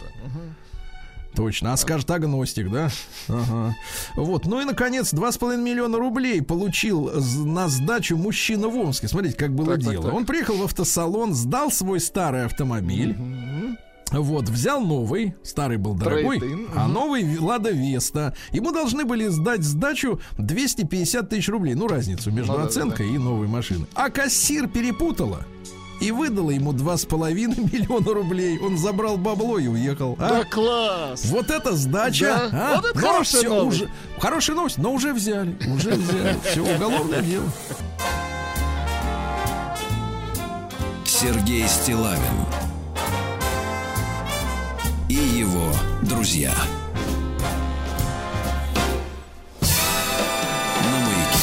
Друзья мои, э, сегодня э, день рождения, ну, у разных людей, как вы понимаете, но в том числе у человека э, такой и очень э, интересной, удивительной судьбы, у Мардыхая Вануну. Это израильский техник-ядерщик, который в середине 80-х годов рассказал всему миру вот, о том, что у государства Израиля есть ядерное оружие. Вот. И э, он сделал это, я так понимаю, на выезде из своего собственного государства. А, и в Европе, в Италии он был похищен э, агентами э, спецслужб, э, судим у себя на родине. Вот. Такой вот интересный человек, который, ну, так вот, на вскидку входит в группу людей, которые можно обозначить как, э, э, сказать, Ас- Ассанж, да, например, который сейчас тоже томится в застенках, тоже выдавал секретные материалы о состоянии там спецслужб и вооружений. Э, Джулиан Ассанж, например. А, Но, тем не менее, у Мордыхая Вануну нет такой громкой славы и пиара, э, как у сегодняшних героев. А Я бы очень хотел поговорить об этом человеке с Леонидом Михайловичем Млечиным, э, телеведущим, писателем, историком, который даже написал книгу о работе израильских спецслужб, в том числе и связанных с Вануну. Леонид Михайлович, доброе утро. Доброе утро. Да, да. Леонид Михайлович, ну, нашим слушателям, может быть, которые вообще не знают этой истории, э, интересно от вас, как от исследователя, будет послушать, как развивались события, да, и почему Мордекаю Ванону пришла идея, в принципе, э, вот, ну, разгласить, грубо говоря, государственную тайну ведь, да? Ну, видите, бывают люди, которые несчастливы вот в их ощущении. Вот Мордыхай Вануну принадлежал к их числу. Ну, все ему в жизни не удавалось или не нравилось. Он что-то пытался и не получалось. Он с кем-то э, пытался объединиться и не выходило. Он выходец э, из Марокко, откуда в начале 60-х годов еврейская община вынуждена эвакуироваться в Израиль, потому что из-за вспышки антисемитских настроений. Но вырос он в другом месте. В Израиле чувствовал себя не очень уютно. Но, тем не менее, служил в армии, как положено. Потом поступил в университет, не сдал экзамены, был отчислен. Уже такое тяжелое такое ощущение неудачи. И все время себя чувствовал немножко чужим. Нашел работу, ядерный центр в Димоне. Пошел туда работать. Проработал там 9 лет, если мне не изменяет память. И был уволен по сокращению штата. И страшно обиделся. Ну, он получил там пособие выходное. И решил начать жизнь заново. Поехал в Таиланд сначала. Из Таиланда в Бирму. Там с монахами подружился. Потом поехал в Австралию. Там он пришел в христианскую церковь. Э, Ну, все вот ему не нравилось, все не складывалось. А перед тем, как э, покинуть ядерный центр в Димоне, он дежурил две ночи, принес с собой фотоаппарат. И это потом казалось немыслимым, что на самом охраняемом объекте в государстве можно было спокойно фотографировать. Он сделал порядка 80 снимков в разных местах, различных частей вот ядерного проекта. И с этим преспокойно уехал. В Австралии он познакомился с э, одним латиноамериканским журналистом, который понял, что это сенсация. Ну, собственно, что наш коллега с вами хотел на этом заработать и стал искать, кому бы это рассказать, связался с британскими журналистами и заинтересовалась этим газета «Санди Таймс» британская. Что меня потрясло, вы меня как профессионал поймете, а наши британские коллеги изучали эту историю год. Они привезли Вануну в Лондон. С ним встречали, они нашли лучших физиков, которые с ним встречались, изучали снимки. И только через год, убедившись в том, что то, что он рассказывает, не фикция, и что это реальность, они только опубликовали первый материал, из которого следовало, э, что Израиль обладает ядерным оружием. А Ванону действительно выиграла спецгруппа э, Моссад, политическая внешняя разведки Причем, Израиля. причем, причем- Леонид Михайлович, там же еще и, я так понимаю, женщина подсадная, агент была это- любопытная. Совершенно верно. Это, что называется на языке профессионалов медовая ловушка. Действовать на территории Англии они не стали, поскольку были хорошие отношения с правительством Маргарет Тэтчер. А Поэтому девушка выманила его в Италию. В Италии вот они его взяли, привезли домой и отдали под суд. И он был он получил очень большой срок, а, и по сей день ему запрещено покидать Израиль. Мгм. Леонид Михайлович, ну, э, вы думаете, что он не связан ни с какими там иностранными разведками? Это какой-то вот самоучка, самоделкин, да, индивидуалист в высшей степени. Ну, мы, как говорят юристы, не располагаем никакими документами, которые подтверждали бы версию о сотрудничестве с разведкой. Никакая разведка а, о нем и не подозревала, пока а, вот все это не выяснилось. Нет, он действительно, знаете, вот я пытался понять его судьбу, когда книжку писал. Ну вот бывает ощущение, ну, не складывается, не получается. Ты чувствуешь себя чужим, все, все, не ладится. У него были сложные отношения там с девушками, пока он не встретил э, милую девушку, которая откликнулась на, нее, на его интерес. Но выяснилось, что она агент внешней разведки израильской. Вот это, и, вот главное, я думаю, стояло в том, что его с подростком, ребенком перевезли из одного, из одной страны в другую, и у него не было ощущения, что он дома. И поэтому он пытался себя найти, и в конечном счете, в общем, закончился для него крайне неудачно. Леонид Михайлович, а насколько эта публикация в Sunday Times была сенсационной для мира тогда? Ну, видите ли, вообще ядерных государств на самом деле не очень много. А есть пять официальных, вот э, которым э, как это разрешено. Есть неофициальных, как Индия и Пакистан, которые в 70-е годы э, создали ядерное оружие. К тому моменту других ядерных государств не было. Потом выяснилось, что, скажем, Южноафриканская республика создала ядерное оружие, провела испытания в океане, а потом отказалась. Потом э, Северная Корея и так далее. То есть ядерных государств немного. Поэтому, конечно, это а, имело колоссальное значение.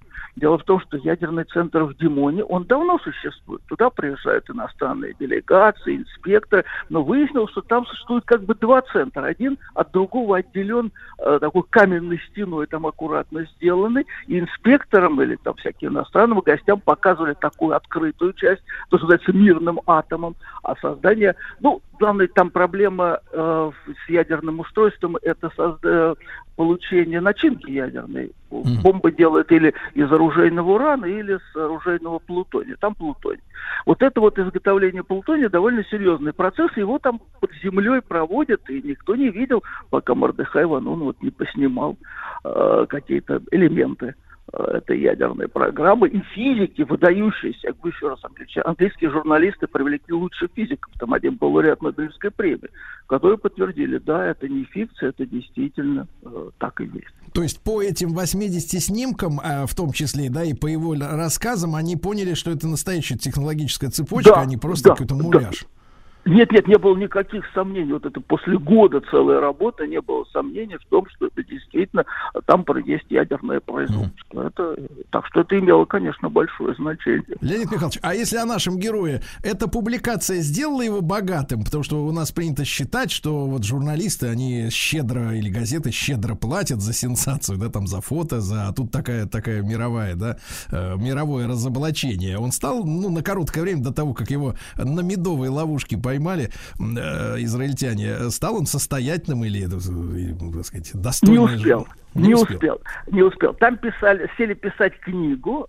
За эту книгу он получил бы гонорар, но прежде чем он получил хоть какой-то гонорар, он улетел э, в Рим, причем за билет заплатила Моссад.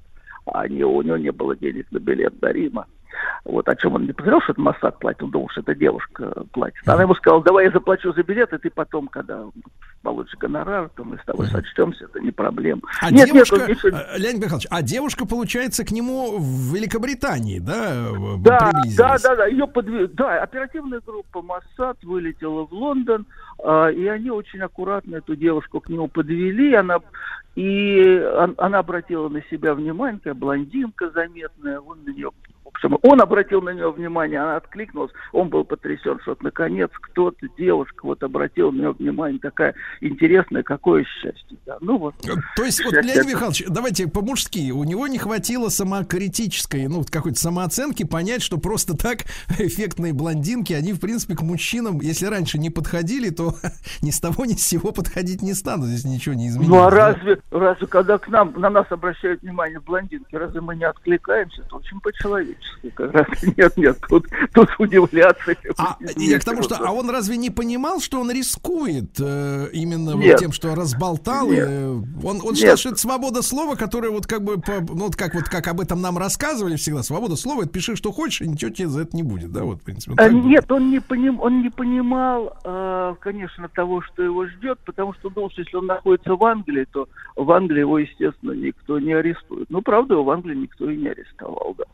Вот, а то, что его смогут выкрасть э, из Рима, это ему в голову не приходило, потому что таких историй действительно э, в мировой практике совсем немного. И он не верил, что он станет героем такой истории. Это просто в голову не приходило. Он недооценивал себя, может быть, еще так скажем. Он не понимал, э, конечно, он не сознавал, что он сделал. И не понимал, что для Моссад это ну, просто приказ, который должен быть исполнен.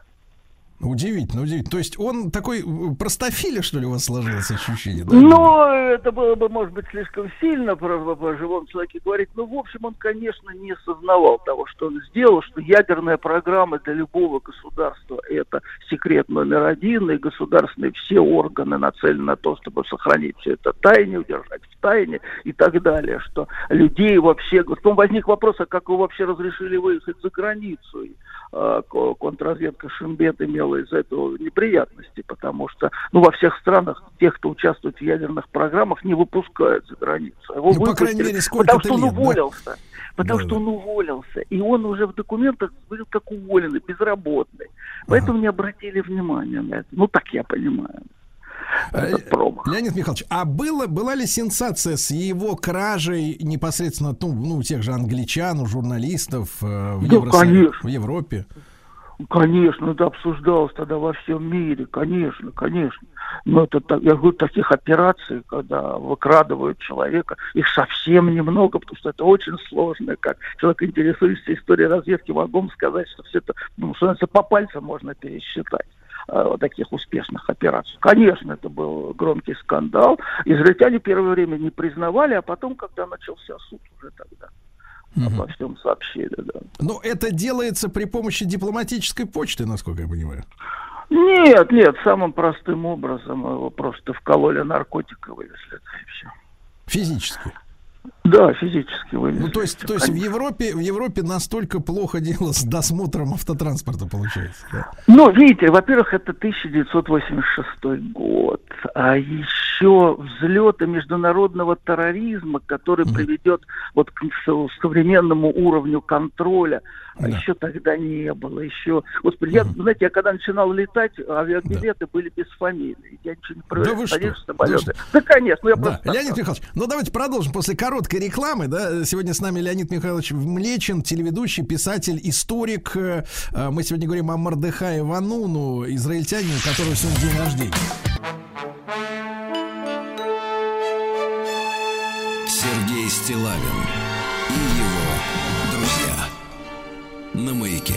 Итак, друзья мои, в этот день, в 1954 году, родился Мардыхай Вануну, э, техник-ядерщик израильский, который после увольнения раскрыл секреты ядерной программы Израиля, был выкраден из Рима при помощи женщины. С нами Леонид Михайлович Млечин, телеведущий, писатель, историк, автор книги о э, Массаде. Да, книга называется, Леонид Михайлович, если я ничего не путаю, «Массад. Тайная война», правильно? Совершенно верно. Там Леонид история. Мордыхая Войну главная, да. Да, Леонид Михайлович, вопрос. А э, в принципе, зачем э, нужна была эта кража, если мы прекрасно понимаем, что спецслужбы, их там десятки, наверное, по всему миру насчитывается, но в принципе, если есть какой-то враг государства, то проще всего его уколом зонтика или э, просто открутить гайки на колесе в машине в нужный момент, просто ну отправить на тот свет и, так сказать, и поквитаться с ним. Зачем нужен был именно суд и вот эта кража дорогостоящая?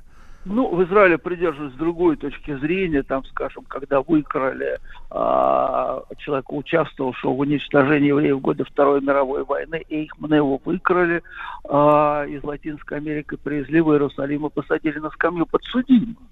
А, здесь была та же самая история. Человек совершил преступление, он должен быть наказан а, по закону. Израильтяне тоже участвуют сейчас в операциях по ликвидации, но это речь идет уже о террористах, привлечь которых к судебной ответственности невозможно. Поэтому они считали, что действуют по закону. Да. Леонид Михайлович, а после того, как, э, значит, соответственно, э, история м, эта была обнародована британцами, я имею в виду создание ядерной бомбы Израилем, а после того, как э, был признан факт суда, то есть прямое доказательство того, что есть вот виновный человек в разглашении этой тайны, как мировое сообщество МАГАТЭ, не знаю, какие-то контроля ООН и прочие, в принципе, органы, контролирующие ситуацию в мире, отреагировали на вот наличие бомбы у той страны, которая до последнего времени говорила, что ничего подобного у нее нет. А бомбы никто не видел. А Бомбы никто не видел. Израиль не проводил ядерных испытаний. Это одно из, это единственное государство, которое считает членом ядерного клуба, которое ядерные испытания не проводило, потому что это считается совершенно необходимым. Ну, ты собрал машину, надо убедить, что она ездит. Так с ядерным устройством собрал, нужно убедить, что оно сработает. Но считается, что израильтяне нашли форму такого внутрилабораторной э, проверки, и они располагают, никто точно не знает, каким количеством боезарядов они располагают, называют разные цифры, там, скажем, 120 боеголовок, но это все условно. У них есть э, носители, сначала газет, э, ракеты Эрихон-2, теперь Эрихон-3, которые способны нести ядерные боеголовки. Но Израиль никогда не признавал, что обладает ядерным оружием, а, и поэтому а, такая вот ситуация осталась. Все считают, что у него ядерное оружие есть, но никто его лично не видел. Так, вот такой, в такой ситуации все это пребывает. Ну, конечно, хорошо бы, чтобы и не увидел. Леонид Михайлович, а вот эти ракеты Ерехон-2 и 3, э, какой дальностью они обладают? То есть какой радиус поражения? Они достаточны, чтобы долететь до всех государств, которые считают себя врагами Израиля. Вот. Что определяет, в в определенном смысле влияет на ситуацию на Ближнем и на Среднем Востоке. Да. Все государства, которые Израиль не любит, знают, что у него есть ядерное оружие. Видимо, это имеет значение. Во всяком случае, создавалось это явно ради того, чтобы вот э, все это знали. Хотя, еще раз говорю, Израиль никогда не признавал, что ядерное оружие есть. Оно было создано с помощью французов, потому что до 67 года, до войны э, 67 года, Франция пламенно поддерживала Израиль именно в военной сфере и помогла с ядерной программой, мирной ядерной программой, То которую это, потом... это, как это заслуга Деголя, да, я так понимаю? нет, это даже это до Деголя. Это до Деголя, м, сменявшие друг друга э, руководители Франции ощущают свою вину за коллаборационизм, за сотрудничество с немцами, за выдачу французских евреев в концлагеря, ощущая вот эту свою вину, помогали Израилю. В том числе помогли вот созданию мирной ядерной программы. Но мирная программа, она может быть вот при определенных обстоятельствах трансформирована в военную, что там, судя по всему, насколько мы можем судить, в Демонии произошло. Поэтому, в общем, все исходят из того, что ядерное оружие у Израиля есть. Я изучал тему ядерных технологий. Французы очень э, на высокой позиции, да, стоят в мире по, в принципе, вот этой э, по ядерной энергетике. Ну, условно говоря, э, чуть-чуть, может быть, отстают от нас, если мы там, условно говоря, на первом месте, да, с нашими разработками, но от нас и гораздо э, гораздо сильнее опережают американцев в этом деле уже сегодня. Ну, видите ли, выяснилось, вообще говоря, что создание ядерного оружия требует не так уж много. Но Пакистан создал ядерное оружие, но Пакистан нищее государство. Глава Пакистана Зульфикар Али Бхутто говорил тогда, мы траву будем есть, но создадим бомбу. И создали действительно в нищем государстве. Ну, Северная Корея тоже не является самым богатым государством на Земле. Так что, судя по всему, вот создание ядерного оружия сильно упростилось. Южноафриканская республика когда-то создала ядерное оружие. Ну, Пока Ну, Деклерк, достаточно- да, не пришел там. Ну, они потом уничтожили его, да, чтобы помириться с внешним миром, поскольку они были под санкциями. Но сам факт это достаточно настораживающий, что, в общем, э, нарастить количество ядер- членов ядерного клуба очень несложно. Швеция изучала когда-то возможность создания ядерного оружия, но потом отказалась. То есть, на самом деле, очень многие страны могут стать обладателями ядерного оружия, что пугает, конечно. Мгм. Единственное, вызывает вопрос, Леонид Михайлович, что э, та же, например, э, иранская программа, да, в этом направлении, ну, в, в направлении ядерных исследований, там, э, северокорейская, они подвергаются очень мощному давлению внешнему, а вот израильская, насколько я понимаю, никаких санкций это не вызвало со стороны э, сильных стран мира. А, Не вызвало, потому что, я так понимаю, государство исходит из того, что эта страна, ну, как бы имеет право держать какое-то оружие для самообороны, поскольку окружена странами, которые много раз пытались Израиль уничтожить и угра- продолжают угрожать уничтожить. Немногие страны живут в таком э, враждебном окружении. Поэтому, как я понимаю, на это закрывают глаза, считая, что, ну что же, такая маленькая страна с маленьким населением должна обладать каким-то оружием самообороны. Ну, видите, никто этого же не произносит. Это то, что мы с вами э, можем предполагать. Леонид Михайлович, огромное спасибо вам за участие в нашей сегодняшней утренней программе. Леонид Михайлович Млечин, телеведущий, писатель, историк, автор книги э, о работе израильских спецслужб. И сегодня день рождения Мардыхая Вануну, э, израильского техника-ядерщика, который раскрыл секрет существования ядерного оружия у Израиля.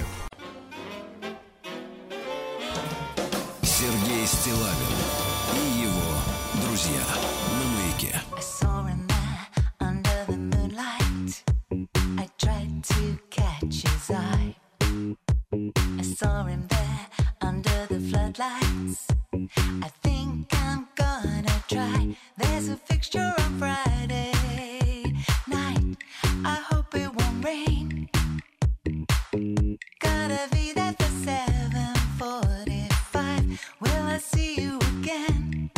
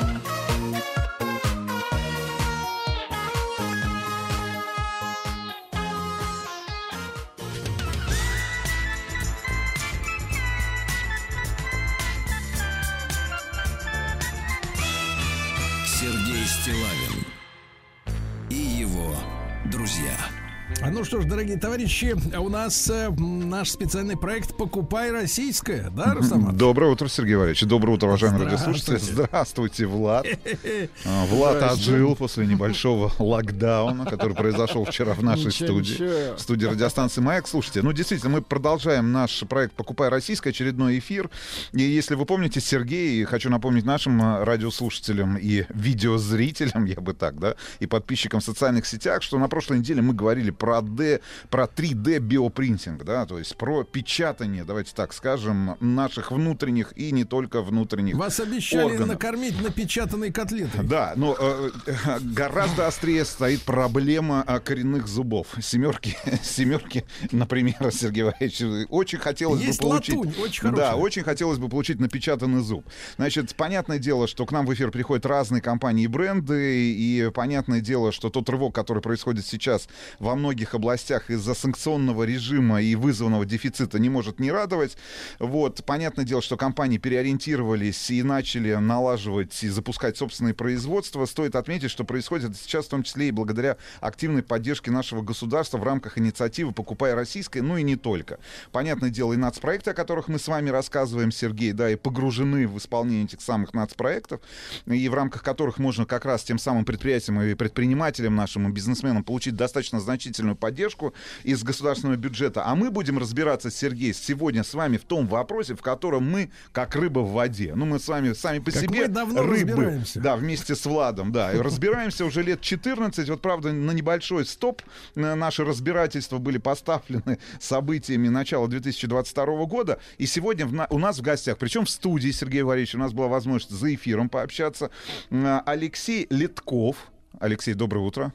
Здравствуйте. Ближе к микрофону. Здравствуйте. Вот, наконец, живые люди в студии, Сергей. Да. Значит, директор департамента дистрибьюции и развития Эволют, Сергей Валерьевич. Вы что-нибудь слышали? Вы же человек, который погружен. Который слышит все. Который слышит. Погружен, но, видимо, в другой части океана. Нет, Сергей Валерьевич. А сегодня а, Алексей, Алексей, который представляет как раз э, компанию «Эволют». Как правильно? Компания, бренд. Ну, Это да, бренд. бренд, бренд «Эволют» приехал в нашу студию, Сергей Валерьевич. Так, Алексей, сразу вопрос, как расшифровывается эволют или переводится, э, чтобы понятно было?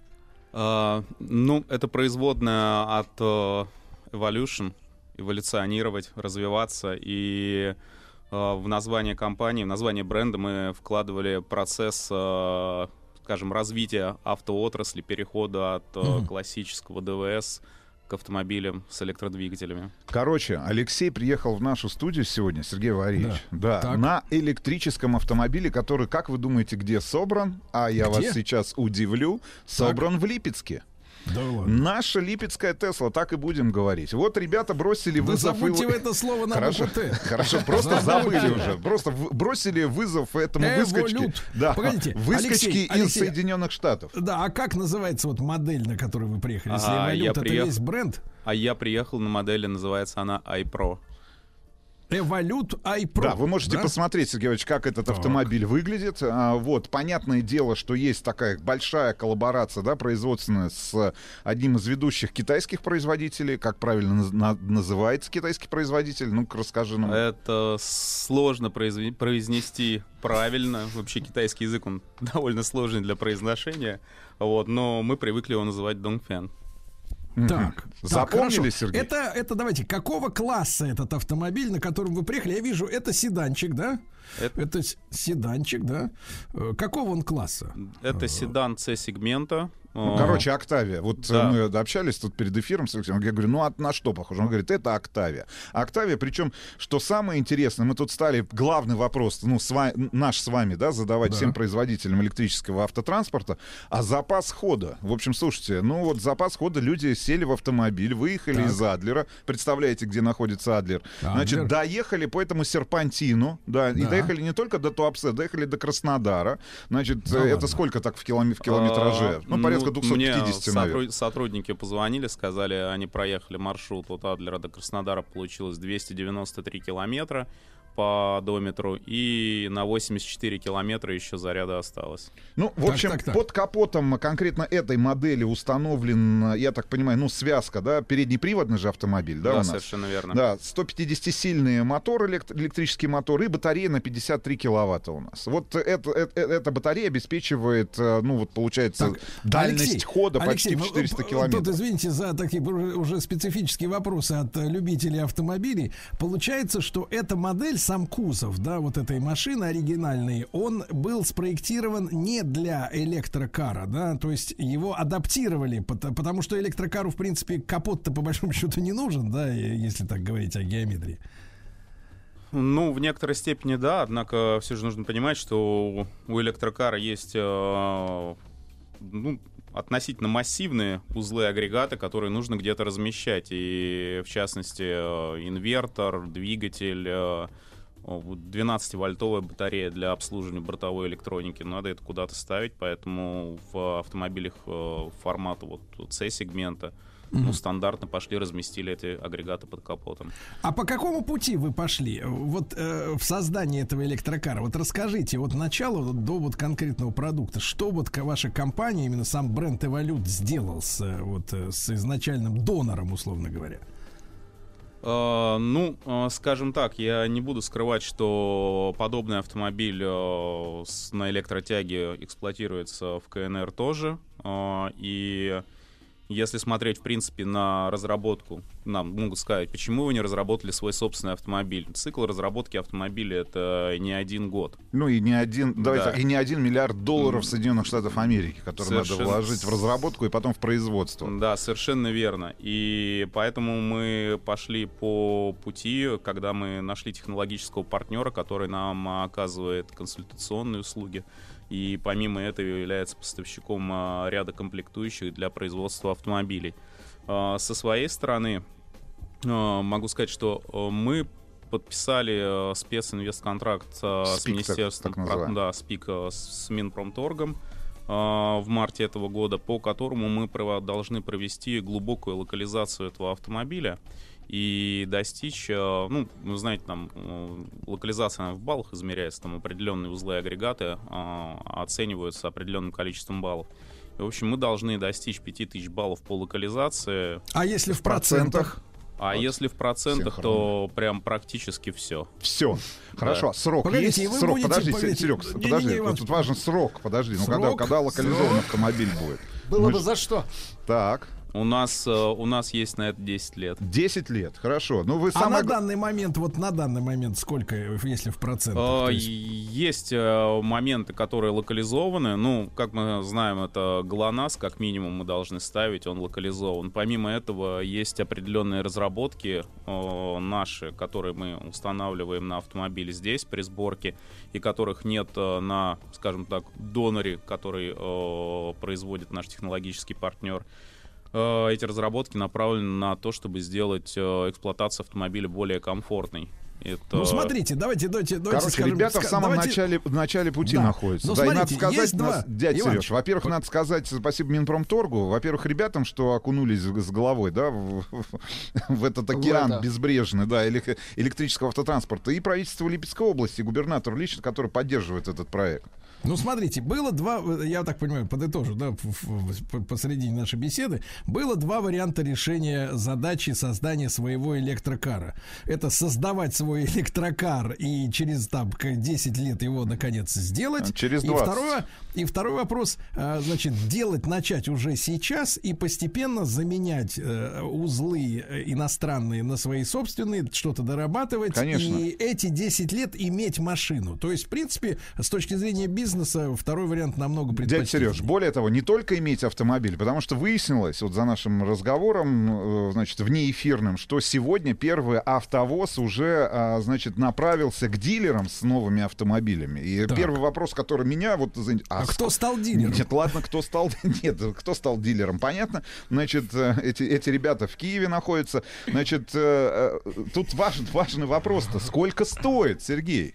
И Да. тут вообще просто Да, уди- да, да, дайте, удивительно дайте. Да. Алексею, Алексею Алексей. Виткову, директору департамента дистрибуции и развития Эволют, огласить цену автомобиля Эволют iPro.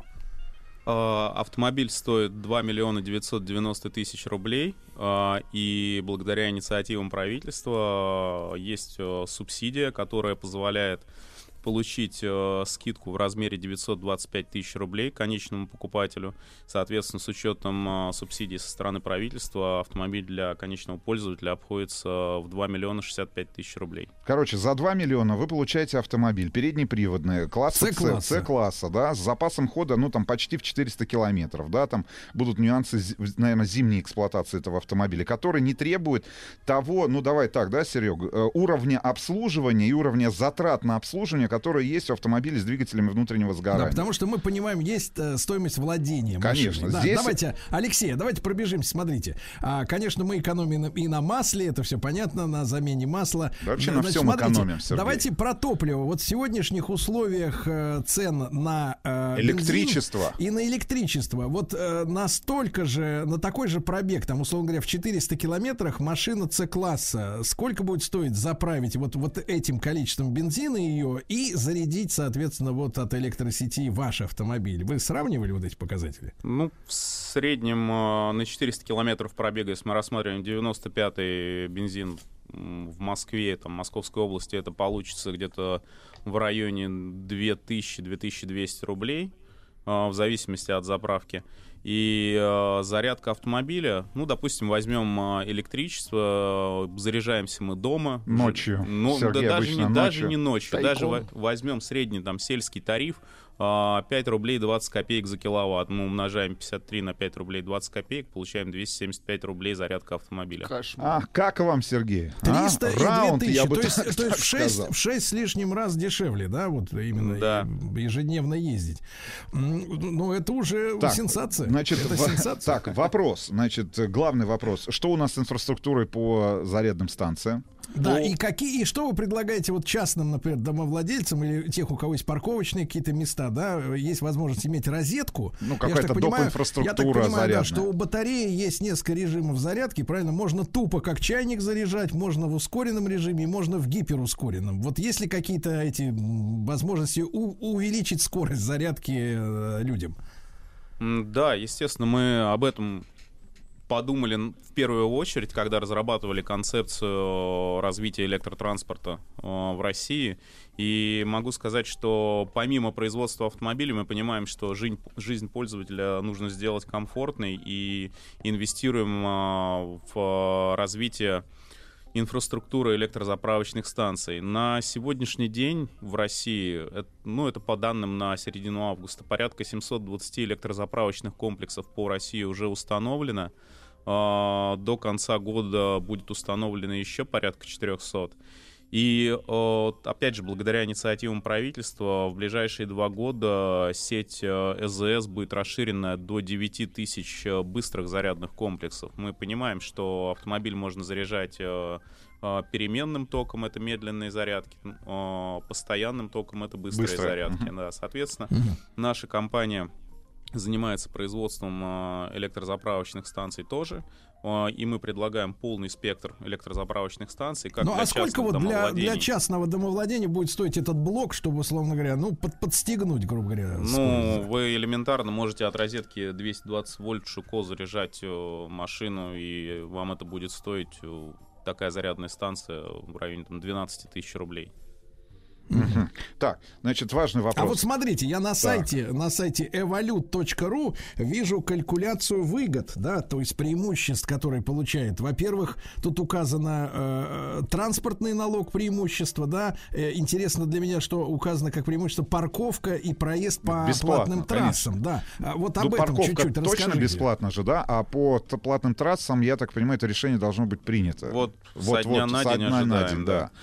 То есть бесплатный проезд по всем э, платным автотрассам в нашей стране. Ну, как вам, Сергей Валерьевич? А вы же видели, да, вчера сообщение, сколько будет, например, проезд стоит из Москвы, например, в Казань, да, там, то есть уже есть Сколько? заявленная цена, там порядка трех тысяч рублей, если мне не изменяет память. Можете э, скалькулировать, сколько вам стоит э, та же самая поездка из Москвы в сторону там Сочи, либо Адлера, Или да, по Санкт-Петербург. трассе, да, из Санкт-Петербурга по М4, либо по М11. Важный вопрос.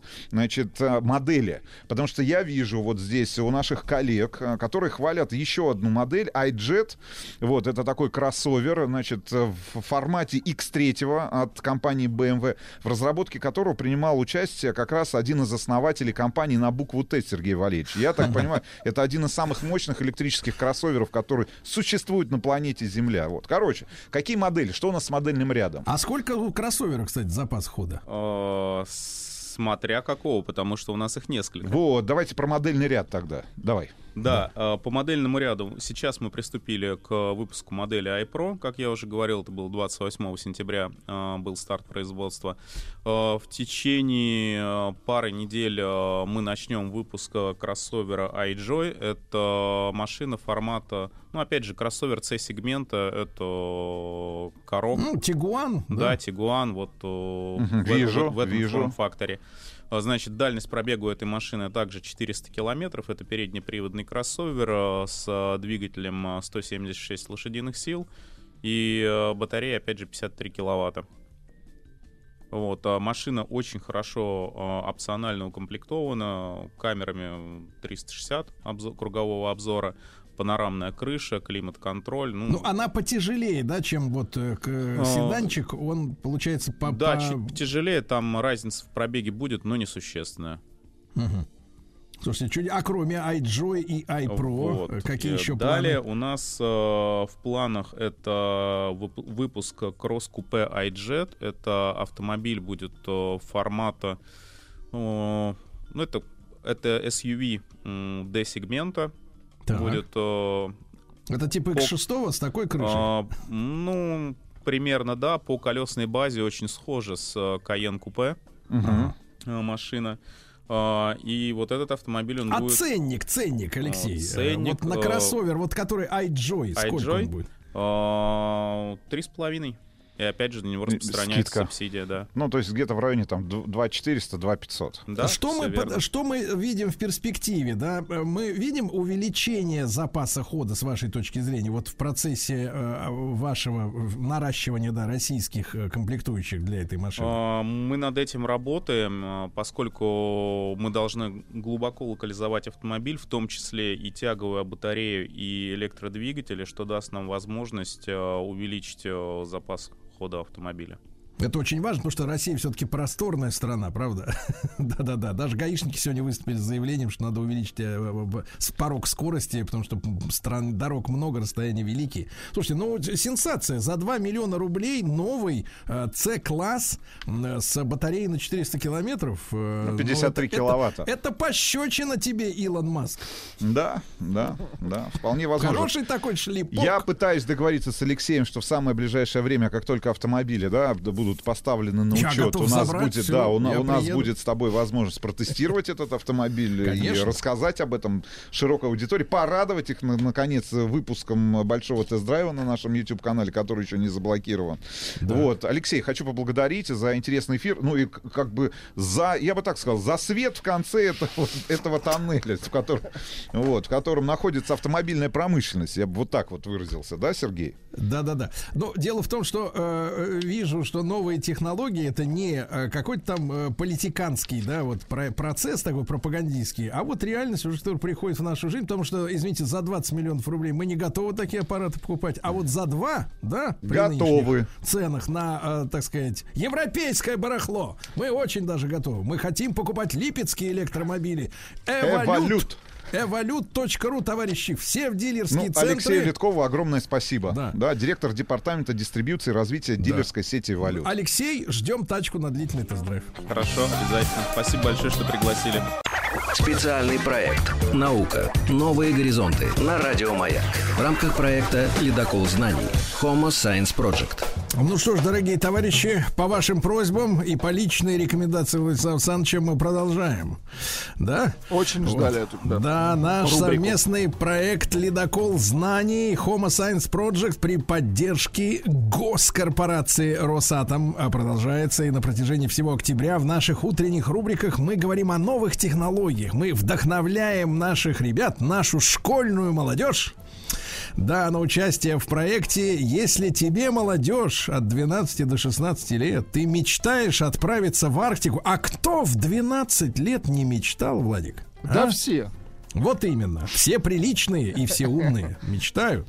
На атомном ледоколе, когда еще, ребята, когда еще? Но ска- то скорее надо начинать писать творческую работу. Представляете, не нужны деньги, связи. Нужен только интеллект. Так вот, и победить собственную лень. А, дорогие родители, обязательно расскажите вашим сыновьям, дочкам о нашем проекте. Уже три школьника, внимание, благодаря проекту «Ледокол знаний» на радиостанции «Маяк» побывали в экспедиции на Северном полюсе. Так что все реально, товарищи.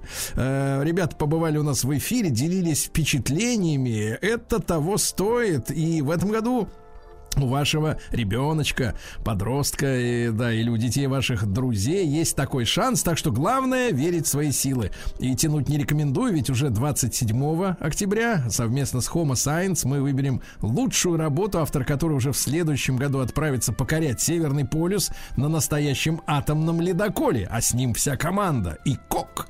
А, перед э, участниками с- стоит совсем непростая задача. Надо придумать, как будет развиваться наука, товарищи. Да-да-да. Вот э, технологии мирного атома. Надо написать рассказ на тему, куда должна двигаться наука, какое научное открытие надо бы по-хорошему так вот совершить в ближайшем будущем, то есть настоящим ученым, школьник, э, так сказать, начинающий ученый должен поставить задачу, понимаете, да? И, кстати, к- кстати, сегодня в эфире мы поговорим про атомную энергетику будущего, так что не пропустите. Ну а рассказ должен быть оригинальным, не списывать.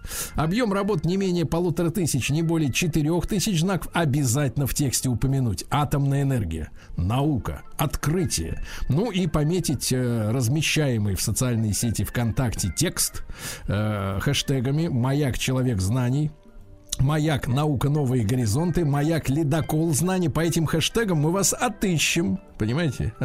И от победы вам не уйти. Поторопитесь, э, 28-го мы уже объявим результаты в этом месяце. Ну а всем участникам нужно написать эссе в свободной стилистике, друзья мои, не сковывайте себя э, вот жанром. Э, На одну из шести предложенных тем. Атомная наука, какие открытия будут у атомщиков, должны быть у атомщиков. Город будущего, каким он будет, если в нем будут задействованы атомные технологии, так? Покорение космоса, как атом поможет нам за пределами Земли. А, Материалы будущего, это ли очень любопытно, да, какими будут они материалы, э, еще и в связи с атомными технологиями, а, Владислав Александрович? Очень Э, чудеса, да. чудеса медицины, чтобы всех вылечить, да? На что будет И способна эта нас медицина? вылечить, да. И всех, да. И век цифры, как цифровые технологии поможет, помогут людям. Ну и, кстати, во всех тех сферах предприятия э, госкорпорации Росатом успешно трудятся. Важно, дорогие друзья, не забывайте раскрыть, что происходит в этой области сейчас, ну и, соответственно, показать, и что должно произойти в перспективе, да. Подробнее об этих темах можно прочесть в нашей группе ВКонтакте «Радио Маяк». И традиционно я продолжаю наш лекторий, посвященный атомной промышленности во всем ее разнообразии. Ну, а сегодня, как я уже обещал, тема «Атомная энергетика будущего». Да. Дело в том, что, товарищи, так, музыку чуть поспокойнее. Давайте, Мы делаем, мы делаем э, прогноз на будущее. Дело в том, что до конца нынешнего века человечество обязательно столкнется с дефицитом первичных источников энергии. Понимаете, да? Их экономически обоснованные геологические запасы подходят к концу. Экономически обоснованно это что значит? Достать, например, можно, но дороже, чем та польза, которую она э, тебе даст. Дорого. Э, Это, э, значит, соответственно, ставит перед нами задачу. Надо подумать, чем же их заменить. Какой будет энергетика будущего? Это должна быть безопасная и надежная, оставляющая минимум отходов, почти не требующая природных ресурсов энергетика. Ее реализацию описывает стратегия двухкомпонентной атомной энергетики, которая принята в России. В единой системе будут работать атомные электростанции сразу с двумя типами реакторов. Посмотри, как круто придумано. На тепловых и на быстрых нейтронах. На Уникальные свойства реакторов на быстрых нейтронов дают возможность использовать практически весь энергетический потенциал природного урана. Э, Технология ядерной энергетики с быстрыми реакторами дает возможность перерабатывать отработанное ядерное топливо и позволяет вовлекать в ядерный цикл накопленные запасы объединенного урана, которые образовались в результате обогатительного производства. Это Круть. будет означать, что мы замкнем ядерный топливный цикл, да? Раньше вот говорили, что вы там складируете, а вот что. Вот, мы по будем кругу, использовать, по да. кругу это дело пустим. Значит, в открытом ядерном топливном цикле отработанное топливо не используется. А вот замкнутый ядерный топливный цикл предполагает переработку уже отработавшего свое ядерного, э, ядерного топлива, выделение из него ценных делящихся материалов и изготовление новых партий ядерного топлива. Еще появляется возможность трансмутации. Ты. Это как? Самых опасных элементов Нептуния, Америция и Технеция. Они сами опасны, а мы их так трансмутируем, что они станут безопасными, понимаете? И количество радиоактивных отходов, которые нужно долго хранить станет минимальным. А Росатом обладает солидным э, опытом успешной эксплуатации таких реакторов на быстрых нейтронах. Их э, разработки велись э, в Советском Союзе еще с середины прошлого века. Советские ученые были пионерами в области технологий реакторов на быстрых нейтронах. А сегодня Россия, я вам как-то об этом уже рассказывал с утра, единственная страна, в которой работают сразу два промышленных реактора на быстрых нейтронах. Это реакторы БН, ну, соответственно, быстрые нейтроны, да, БН-600 и БН-800 на Белоярской атомной электростанции, бывал там лично. А, Созданием и промышленной реализацией замкнутого ядерного топливного цикла занимается Росатом сегодня в рамках уникального проекта «Прорыв». Прорыв. Россия это лидирующая в мире страна, мы можем этим, я сейчас без э, смеха говорю, э, гордиться, э, которая ведет разработки по замыканию ядерного топливного цикла. Конкуренты и близко не подошли к решению проблемы. И в рамках проекта возводится сейчас опытно-демонстрационный энергокомплекс. Там будет работать завод по фабрикации и переработке топлива и уникальный инновационный реактор на быстрых нейтронах со свинцовым теплоносителем. Ты прикинь, свинцовым. Этот реактор будет соответствовать критериям естественной безопасности. То есть безопасность достигается благодаря максимальному использованию законов природы и свойств материала. То есть сами материалы не, по, не позволят ни, ничему нарушиться. Представляешь? В контур этого реактора запускается жидкий свинец. Ты прикинь, в чистом виде. Свинец не так химически активен, как, например, натрий. Стальные трубы и аппараты, по которым течет жидкий свинец, меньше подвержены коррозии, а при облучении нейтронами в активной зоне в свинце образуется не так много радиоактивных атомов, как в натрии, который до этого используется. Да? А, В этот реактор Брест, он называется, будет загружаться принципиально иное нитридное топливо. Ты слышал о таком? Вот сейчас услышал.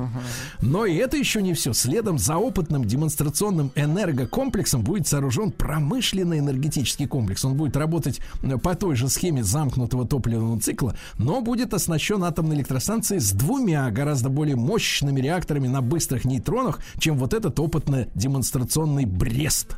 А, Промышленный энергокомплекс это уже коммерческий продукт, который будет востребован на рынке энерготехнологий. Аналогов в мире ему нет вообще. То есть вообще нет.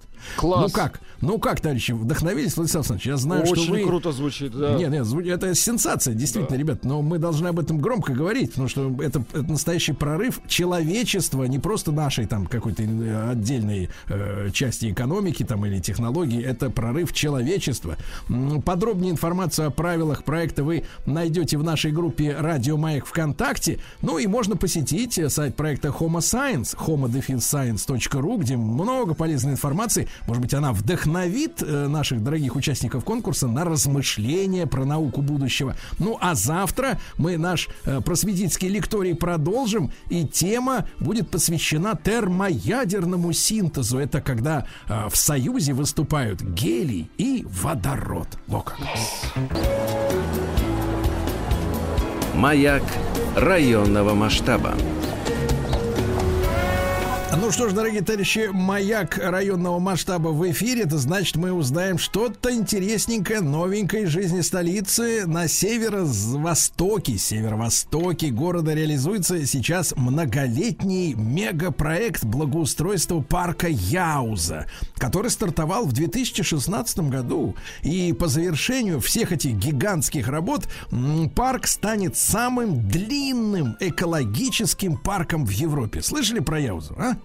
Теперь слышали. Вот, видите, запомни. О том, что это за парк, э, когда он появился и что там э, есть интересного, будет интересного, кроме впечатляющих размеров, еще раз напомню, самый длинный в Европе. Нам расскажет директор парка Яуза Александр Сергеевич Сапронов. Ну и напомню нашим слушателям, что наш эфир выходит при информационной поддержке программы мэра Москвы «Мой район». Александр Сергеевич, доброе утро. Здравствуйте.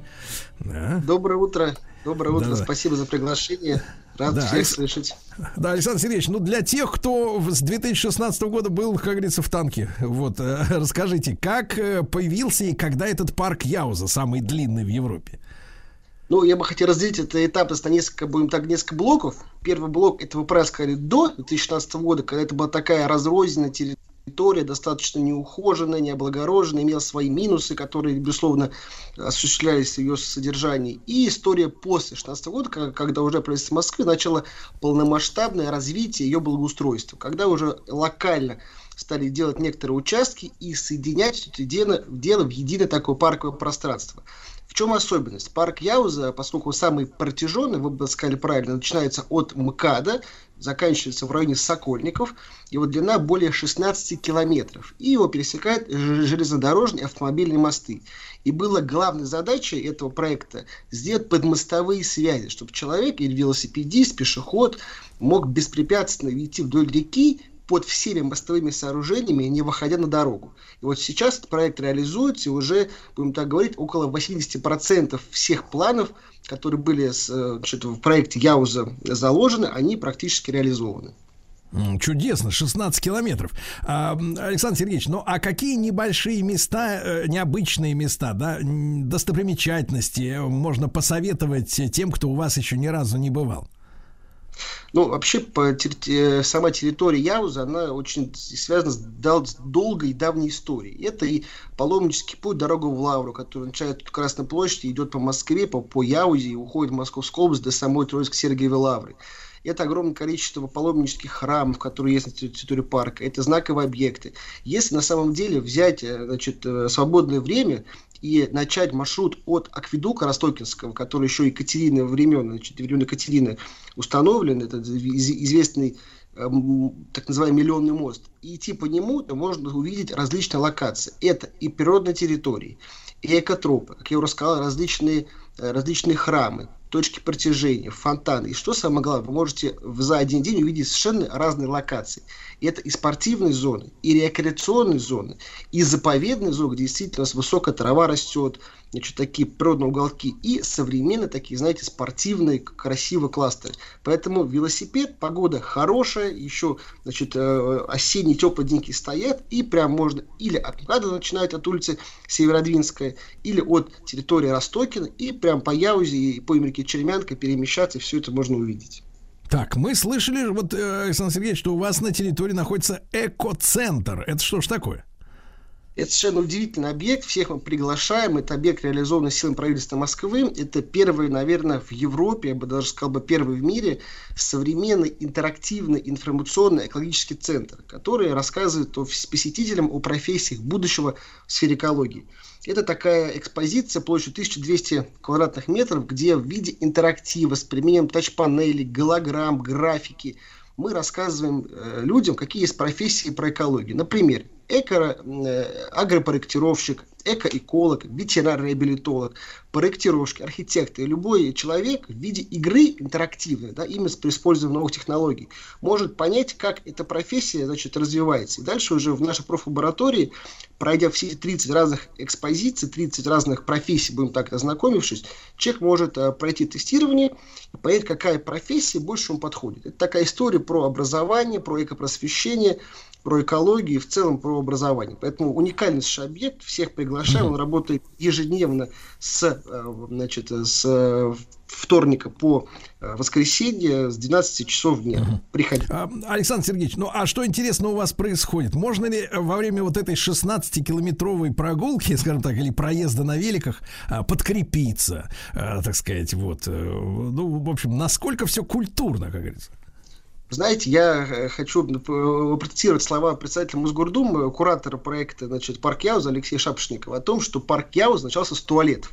Вообще это проект, потому что огромная территория, которая, значит, пользуется огромным спросом. И первично, конечно, когда начали этот проект, был в- важный вопрос, а куда, значит, что называется, справить нужду, простите меня, уважаемые радиослушатели. Но это очень важно. Поэтому сегодняшний день инфраструктура парка Яу развивается огромным образом. Помимо средств безопасности, которые мы ставим, это видеонаблюдение, система оповещения, мы развиваем активно сеть общественного питания, различные фудкорты, кафе, небольшие объекты торговые. У нас есть, сейчас мы реализуем проект несколько больших мы строим, значит, таких уже кафе полноценных для проведения семейного досуга в парке. Поэтому, безусловно, будете сыты, довольны, значит, и со всеми удобствами проведете время на территории нашего парка. Друзья мои, ну я посмотрел фотографии, еще раз напомню, это парк Яуза, да, он вот э, с 16 года реконструируется, великая работа сделана, 16 километров в длину, самый длинный парк в Европе, красота невероятная.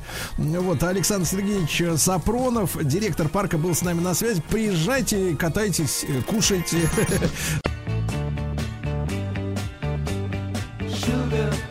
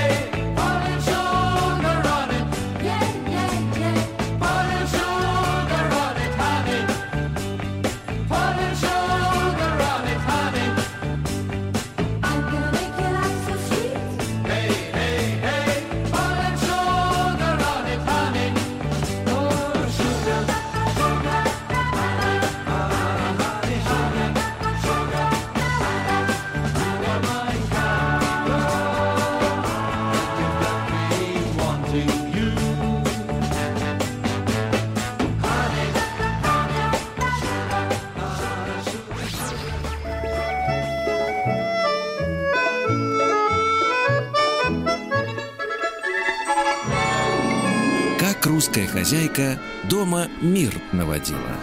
Э, Девчонки, как насчет подлечиться, а? Доброе утро, доброе утро. Олеся Рыбинская с нами сегодня. Олеся, доброе утро. Доброе утро.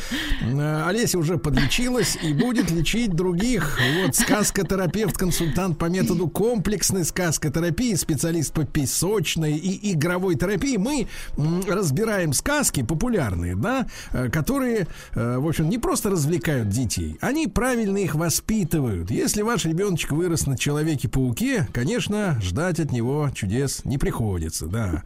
А, Потому что я как-то читал научную работу на эту тему, там говорится, что люди, дети, которые верят в Человека-паука, они знают, что вот кто-то когда-то должен, должен всех спасти, но не я. Слушай, я же не Человек-паук, правильно? У меня же нет, у меня же не течет слизь из пальцев в виде паутины.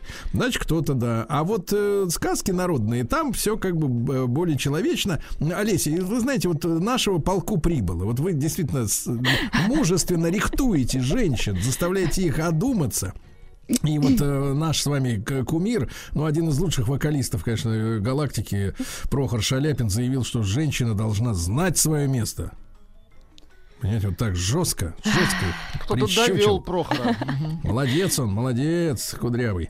Ну что же, а сегодня у нас сказка-то какая? Дюймовочка, товарищи. Да, вот вроде, э, вот вы дюймовочка. знаете, Олесь, я вам честно сразу скажу. У меня вот, вот я вот не могу отделаться от ощущения, что вот я очень, мне нравятся кроты оттуда.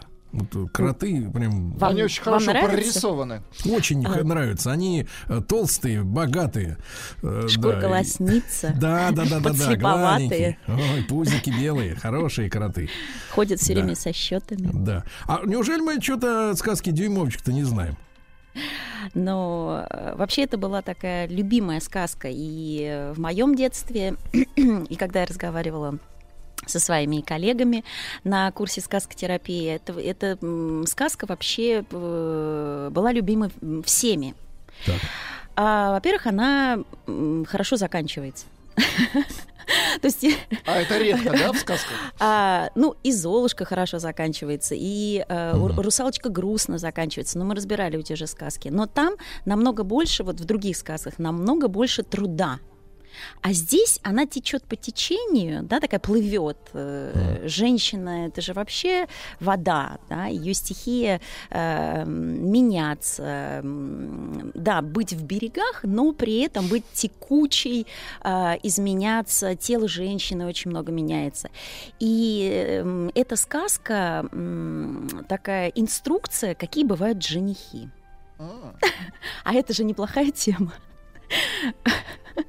Э, И все хорошо заканчивается. Мне кажется, что мы живем сейчас во время победивших кротов как раз.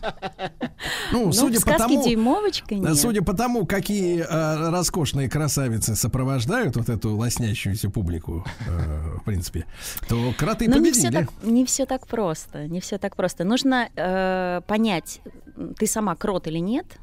И а потому что, смотрите, дюймовочка, э, у нее имени-то нет. Это просто, ну вот представляете, была бы девочка сантиметрик, метрик, да, миллиметрик. То есть это что-то такое, что нужно наполнить. И в сказке дюймовочки э, она же потом обретает свое имя. Кстати, А, нет, это не, не сантиметрик, это по-другому. Это женщина 960-90. 90-60-90. Если а, ну, это не- ну, смысл в том, Только что это- коротыш. Мгм.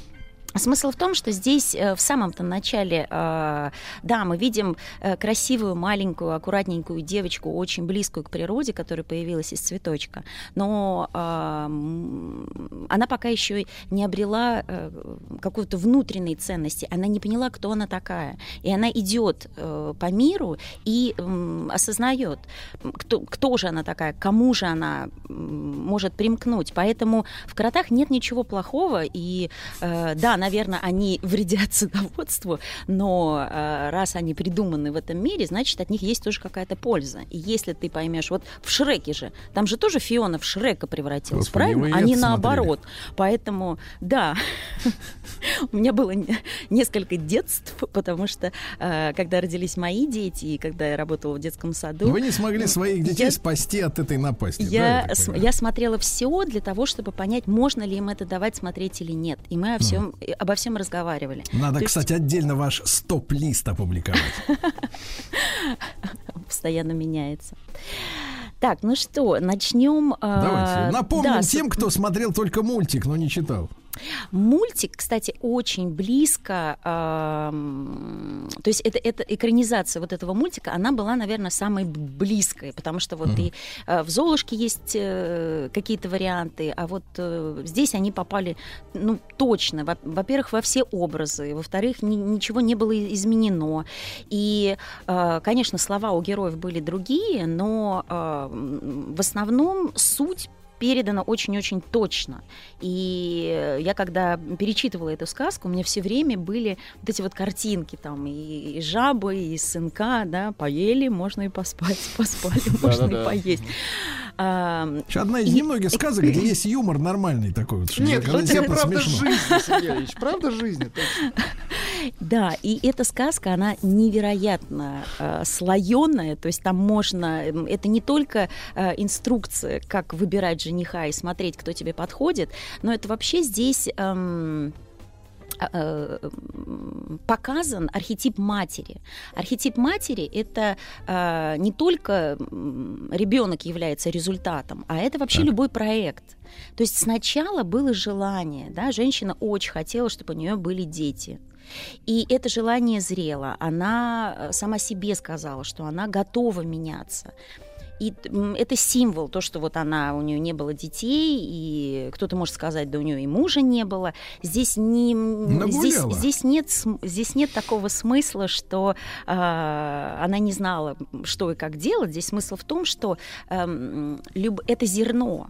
Она взяла у колдуньи, то есть из- давайте скажем, что это там от Вселенной, то есть она ей э, пришла идея, что ей хочется ну, пройти какой-то путь, чтобы а, дать этому миру, подарить этому миру что-то чудесное. И здесь вот появляется вот эта вот э, невероятно Давайте так, она маленькая девочка. задолбалась жить для себя, да? Вот. Такое Возможно, иногда возможно, наступает. конечно. Ты понимаешь в какой-то момент, что у тебя все есть, и э, у тебя очень много талантов, да, и в какой-то момент тебе просто нужно этим делиться. И ты хочешь посмотреть, насколько ты можешь э, преодолеть какие-то лишения или, э, не знаю, пройти какой-то путь. Поэтому это, понимаете, это зов. Вот э, могу сказать тоже по себе, что э, когда приходит вот это желание, эм, и мне кажется, что оно это изнутри, и это и, и снаружи, что вот время, чтобы появились дети. Ну, это да, это не желание, обязательно.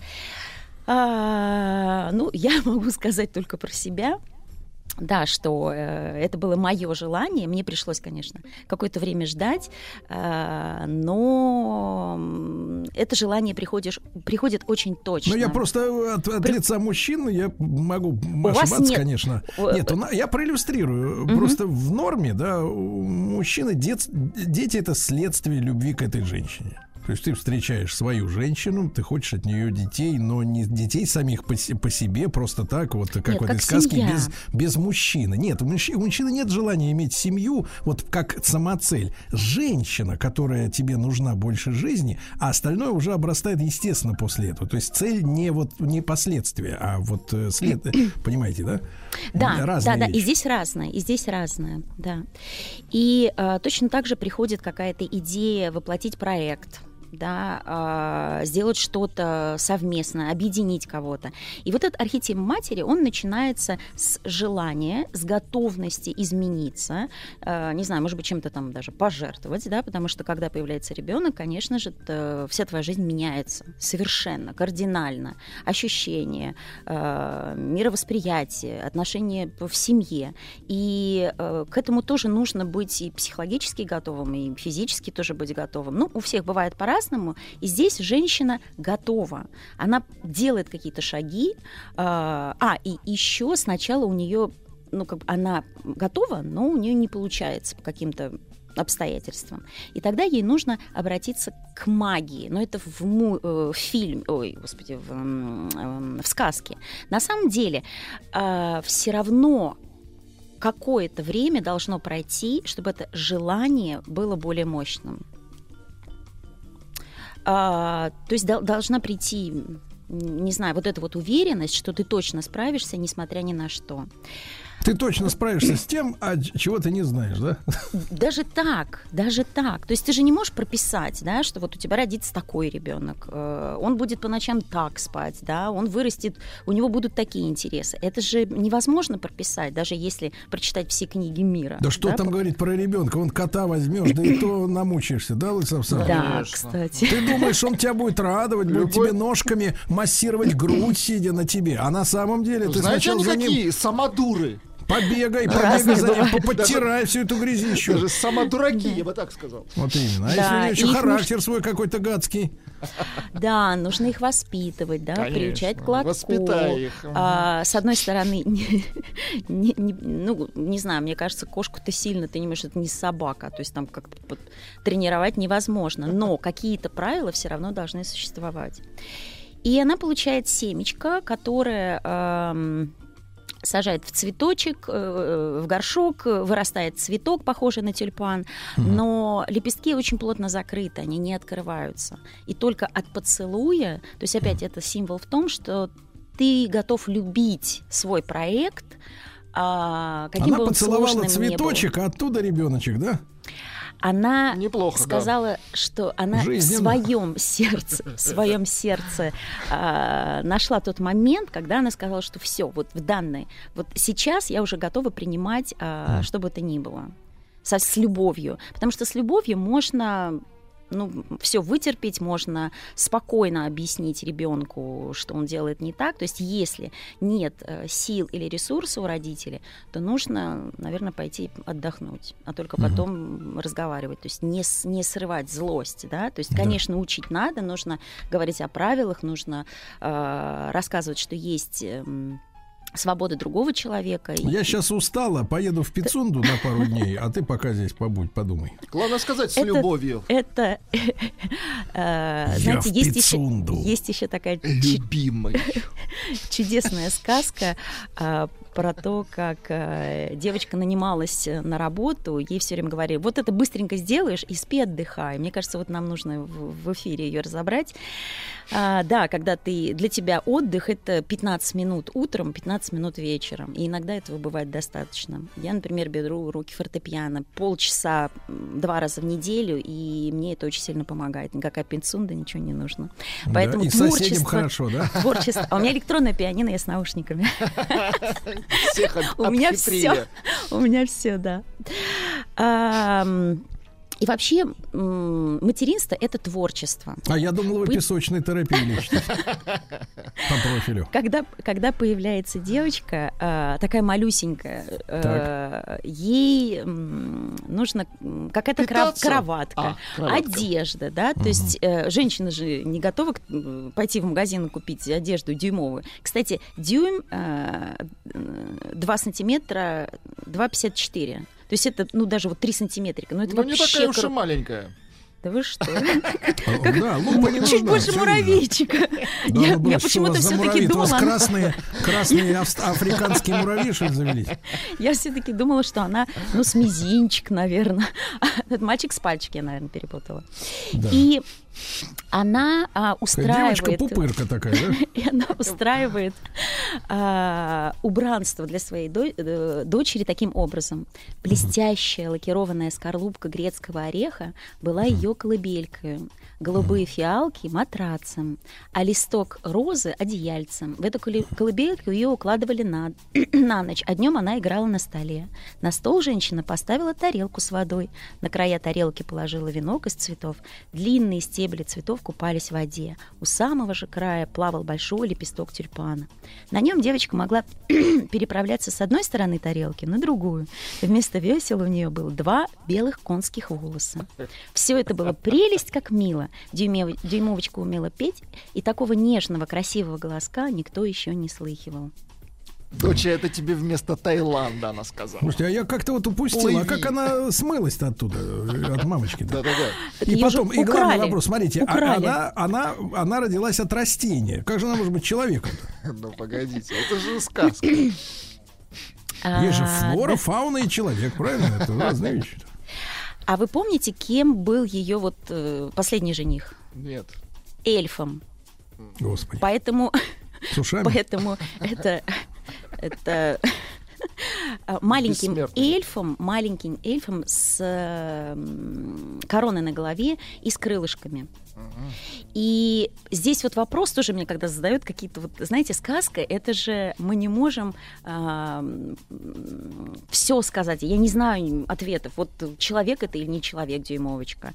Это м, дух или это эльф, но э, из дюймовочки она, превра... она ближе всего к эльфам. Поэтому эльф это же тоже не человек, это существо природы. Здесь очень много есть символов, и нельзя прям так вот говорить, да, что... Чьих она будет? Да, да. Но на какое-то время То есть она как была у Франкенштейн, матери типа, да, вот? Нет, тот искусство Уж- создан. из человека. Да, а это Это- все-таки, да, просто А здесь тип. А здесь овощная нарезка, да? И смотрите, как интересно. Женщина, а, выращивать. Ну да, небольшой период времени они были вместе. Так. А, видно, очень быстро все произошло. Воспитание и... Ну, песни, понимаете, песни. Пойте песни и занимайтесь музыкой. И для женщины это очень полезно. А, и она на какое-то время... ам, растит вот эту нежную девочку из цветка эльф или и она ее не притесняет, а просто создает ей а, атмосферу.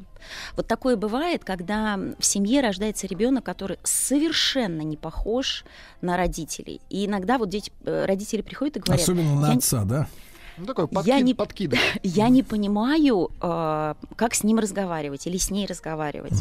Вот в- здесь скорее нужно наблюдать и, конечно, разговаривать о правилах, но здесь скорее быть друзьями, наблюдать и просто оценивать какие-то сильные стороны. То есть здесь э, женщина просто увидела, что девочка любит петь. А И что поэтому- не такой, как все? Вот это в Англии был случай, когда у белой пары негритеночек родился. Это это такой случай.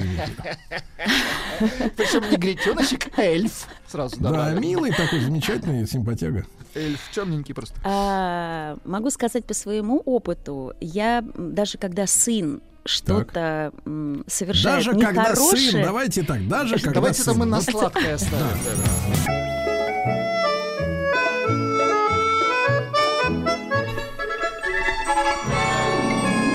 Русская хозяйка дома мир наводила.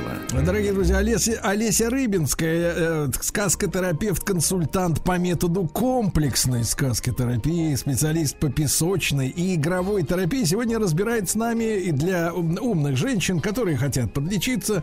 М, Вот, а да, умный человек всегда чувствует, что есть что исправить. А, Сказка, сказку Дюймовочка. Мы выяснили, что родилась э, эко-женщина, э, так сказать, растительного происхождения в цветке по, на просьбу старушки, которая захотела на старости какого-то себе, э, значит, кайфа. Вот, но очень маленькая, да. И Олеся описывает нам вот ситуацию, мы ее на полусловие прервали, о том, что иногда в семье появляется ребенок, который вот как-то ни на кого не похож. И упоминала Олеся сыночку родного. Да. да. Что случилось? А, я всегда понимаю сына и его а, посыл. Даже Так, если сколько сейчас что- ему? 11 лет. Так. Когда же м, дочка что-то делает, я обычно подхожу к мужу и говорю, слушай, а почему вообще люди так делают? И а, если я какое-то время наб- наблюдаю, я учусь чему-то новому у дочери. Это удивительно. Сначала, конечно, было очень сложно, потому что, ну, я считаю себя профессионалом, преподаватель, сказкотерапевт. Я могу все. Нет. А здесь загадочная девочка. Но нам нужно двигаться дальше, потому что э, впереди нас ждут три типа женихов. А как же м, Дюймовочка оказалась э, в лапах жабы? Так. А, ночью она стояла, э, ее тарелочка стояла на окошке, и видно там рядом, не знаю, какой-то пруд был, когда жаба увидела и просто украла дюймовочку, Так. потому что она ей очень понравилась. Она решила, что для своего сынка э, это будет прекрасная пара. Во-первых, что за сынок, да, который Жаб. Жабеныш. Жабеныш, да, э, устои семьи у них совершенно одинаковые. И когда Дюймовочка очнулась утром, она поняла, что это, конечно, не ее история. И эм, все слова, что они будут жить эм, прекрасно, вот твой будущий муж, и вы славно заживете с ним у нас в тине, ей не подходит. Во-первых, болото. А во-вторых- это какая жизненная ситуация вдруг э, не описывается? Ну что, разве жаба сразу не отталкивает? Нет, я думаю, что здесь эм, просто эти, ус- м, эти традиции устои Дюймовочки не подходят. Что такое тина и болото? Еда — это что-то э, материальное, Стабильность. прак- стабильное, Стабильность. стабильное, да, совершенно верно. Стабильное, очень такое э, земное, э, Скучноватое. имеет- скучноватое, да, но очень стабильное. Поэтому Да. здесь ни- никто не жаб не Не оскорбляет, не конечно. оскорбляет совершенно ни одна жаба не была. Они оскорблена. прекрасны. Да, Так, но стабильно она ей не подходит. хочется, да? Да, ей не хочется. И Ключит ее. она сразу понимает, что это не ее история. Ей э, что остается делать? Только плакать. И всегда э, все считают, что это слабость женщины, вот ты нытик. Ну, конечно же, тоже нужно понимать, когда э, девочка ноет, а когда это на самом деле с- э, горючие слезы, которые в сказках э, творят чудеса, когда от одной слезинки там проснулся Иван Царевич. Это большая сила женщины. В тот момент, когда она понимает, что уже все, ей никто не поможет, и она сама не может ничего сделать, и вот эти слезы это показатель того, что она просит помощи. И сразу же, вот м, самая огромная, самая большая разница в сказках. Мужчина помощь зарабатывает. То есть ему нужно спасти кого-то, там, отдать лошадь свою, Так. накормить, там, Так. успокоить. Женщина получает э, Так. помощь просто так. Просто Не, нужно... не, не, не, не, не, Просто не, не, не. нужно- поплакать, а не требовать. Видите, не какая требовать, разница большая? не требовать. И а, если ты просишь помощь, нужно быть готовым, что тебе могут сказать, я не могу сейчас помочь. Такое тоже возможно. И м, рыбки и мотылек сразу приходят на помощь э, дюймовочке, и она переносится в совершенно другое место, чуть-чуть повыше, да, вот из болота она переносится к майскому жуку. И здесь вообще красота. Майский жук сразу влюбляется в дюймовочку, и она окрылена тем, что по Он сравнению ей с жабой... соорудил, да? Но пока еще нет, он ее сам переносит. По сравнению с жабой это лучший вариант. Так. Но вокруг образуется общество, которое говорит, да, она уродлива, у нее всего две ножки, и у нее тонкая талия. Вот вы знаете, когда ко мне приходят женщины и говорят, вот, меня никто не ценит, а передо мной сидит э, красотка, умница, и я говорю, ну хорошо, вот дюймовочка, вот у нее тонкая талия, это плохо? Она говорит, нет. Две ножки это плохо? Нет. Почему мы э, с- э, хотим соответствовать каким-то стандартам, которые нам не подходят? Нужно просто искать то общество, где это будет цениться. И тонкая талия, То и есть две нужно ножки. занырнуть, занырнуть к жабе, правильно? Нет, у жабы вообще другая была история. Там даже не сравнивали, э, там больше обстановка была. То есть там не сравнивали хорошо. жабу и... И он ей отказывает. Что испытывает э, Дюймовочка? Она... это разочарование в самой себе. Э, у нее тонкий голосок, у нее красивое личико, но она не подходит к, э, К этому кругу. к этому кругу, который ей понравился. Мгм. И такое тоже, Бывает тоже так, что бывает. женщина пришла, Да. но не соответствует, нет. Но а никто не говорит, что это общество ей подходит. Нет, Здесь просто нужно понравилось, идти. понимаете? Не-не-не, тут как понравилось, а ее там Понравилось, не принимают. Да, понравилось. слушай, вот видимо, свекрови, свекрови не нравится иногда бабенка, не нравится. Жучара из шоу-бизнеса был, точно, сто процентов. Которому очень Плесун. важно Точно. а, мнение э, окружающих его людей. Да. То есть это человек, который э, ему Димовочка очень понравилась, Да. но он не может идти против э, общественного мнения. Гей-лобби выступило против. Точно. Следующий этап перед кротом а, Дюймовочке приходится заботиться о самой себе. Но лето, и она совершенно спокойно устраивает себе э, из э, листочка колыбельку, э, ест сладкую цветочную пыльцу, пьет росу. всё хорошо, да? Все замечательно. Она может о себе заботиться. Да. Уже Но- не мама о ней заботится, но это летом. Так. А когда наступает зима, ей приходится тоже заботиться о себе, но она понимает, что она не может справиться. Она находит мышь, и э, ей приходится работать на кого-то для того, чтобы у нее был кров и э, достаточно Газ, питания. вот тут звучит, да, это слово. Ей приходится Работать. работать. Она не хочет работать, понимаешь? Жаба ей не нравится. Она, А кстати, плесу- совершенно прекрасно работала. Плесуны И выгнали, ли- значит, работать не хочет. Так. И с, и с мышкой у них были хорошие отношения. Да, то есть и в сказке не говорится, что она что, что-то ей было э, тяжело. Так. Нет, она просто пробует по-разному заботиться о себе. Так, а потом? А, а мышь говорит, вот если бы тебе удалось выйти за крота замуж, ты бы зажила на славу. Беда только в том, что он слеп и не, будет, не может тебя видеть. Но ты расскажи ему самые лучшие сказки, которые только знаешь.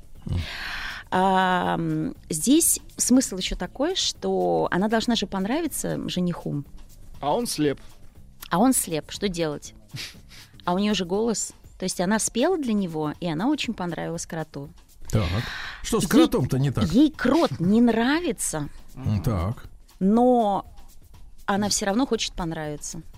Вот такая иногда бывает. Есть-то хочется. Выглядит тупо, согласитесь. А, вот, к сожалению, да, такое тоже бывает. Погодите, но это что- в обмен на что? Чтобы не работать, опять же, да? Давайте четко скажем. Либо работать, Возможно, да, мышь-то ей вот это внушает идею, чтобы ты не работала, и у тебя всего было вдоволь, тебе Да. нужно выйти замуж за крота. Ну, Крот ей изначально ну, не близок, она понимает, что это э, тоже не, не- не- не ее э, лучший вариант, но э, она они понимает, вст- что она хочет-то вообще, в принципе.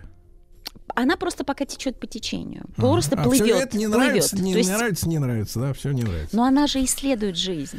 Да, да, да, да, и чтобы найти что-то достойное, иногда приходится пройти долгий путь. И она плетет еще для того, чтобы она могла достойно выйти замуж за крота, ей нужно приданное. И плетет она это Да, предание. женщины, они, в принципе, выходят... э, м, да, За Оно так. изменилось. Налегке. Оно из- Нет, не соглашусь. Нет, ну, трусики, конечно, есть, а так, а все остальное, что, фарфор, что ли, в дом несет? Или телевизор? Нет, ничего. Никакой про, никакого прока. Голь. Голь, шмоль. Все изменилось, главное. Изменилось, кстати говоря, в угоду как раз женщинам. Мужчины от этих перемен ничего не выиграли. Я не вижу никаких преференций. Приданное — это не только материальное. Так. И когда Да э, что? Неужели в голос? старые времена и голос Так. тоже, и голос тоже. В Нет, в старые времена были бесприданницы. девочки, девочки все равно вышивали что-то, да? Они Так. думали о том, эм, что бы хотелось их душе. Они молились, они э, очищались, э, потому что они все ходили на причастие, э, старались быть лучше, целомудреннее. Поэтому приданное — это вообще твой опыт, который пересмотрен и из которого э, взято самое ценное и важное. Потому что женщина Багаж. должна багаж, но он должен быть Человеческий багаж. просеяны. И этот багаж это как и защита и благословление. То есть, когда женщина приходит к мужу подготовленная, когда она С опытом, э, с опытом, когда она не вышвыривает э, за каждое э, неправильное слово его чемоданы там, э, и когда может... Ну, Очень интересно, она пришла, а чемоданы вышвыривает ему. Не, ну по-разному бывает. Она же не всегда сам приходит, а они иногда вместе квартиру снимают, поэтому Да, разные да, да, бывают да. ситуации. Но чемоданы и его.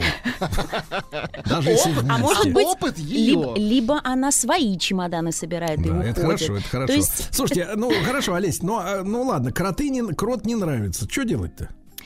а, она не знает, что делать, но а, она видит ласточку, ко- которую считает уже умершей. Она не сдается, сплетает у нее там из лепесточков какое-то покрывало, и, о чудо, ласточка э, оживает. То есть она ну просто замерзла. И всю зиму девочка приходит и ее э, кормит, поет. И в тот момент, когда уже вот свадьба должна была э, состояться, э, ласточка это последняя ее надежда. Она просто переносит ее в те края, которые для нее подходят. Это теплое место с цветами, с постоянным летом, и именно там, в центре цветочка, который раскрывается, а, она находит э, Такого своего же суженого. овощного, овощного, да? А, Ну, Потому что там всегда тепло. Ну, типа к- к- к- карибские какие-то истории. Эмираты. Во, Карибские Эмираты, точно. Да. в самой чашечке цветка сидел маленький человечек, беленький и прозрачный, точно хрустальный. На голове у него сияла прелестная золотая корона, Да. а за плечами развивались Да. блестящие Кстати, крылышки. Олесь, тут не стыковка. Беленький или Так. прозрачный? Тут такая сложная.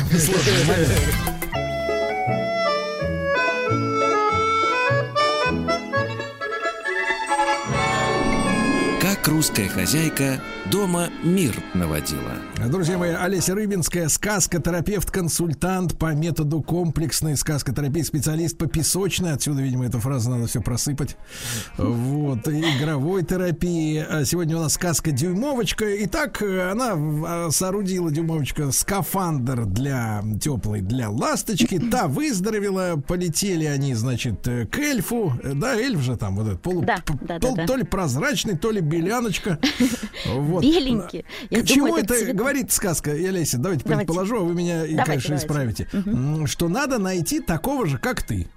Да, Своего. да, да, совершенно верно. Своего. Не просто Это- какого-то, то есть не перебирать, а своего. А что она, получается, все это можно было решить гораздо быстрее, если бы она поняла, кто она есть. То есть она на жабе, на кроте, на мыше, на, как бы, Жуке. На санях. жуке тренировалась, портила им жизнь, да, отравляла, жрала за их счет, пила, спала, так сказать, пользовалась электроэнергией и газом. Ну Вот, и в это время изучала все это время себя. Кто, что я такая? А если бы она сразу поняла, кто она такая, она бы вот этой всей ерундой бы не занималась, правильно? Вот сказка хорошая. А как по-другому понять? Кто я? Да. Ну, ты же видишь внешне, что ты не жаба, не крот. Но сначала Что нужно эльф. встретиться с жабой, чтобы Да, понять, что ты не, не подходишь. А зеркало? Эм, Ты мальчик, допустим, или ты девочка, вот, все видно.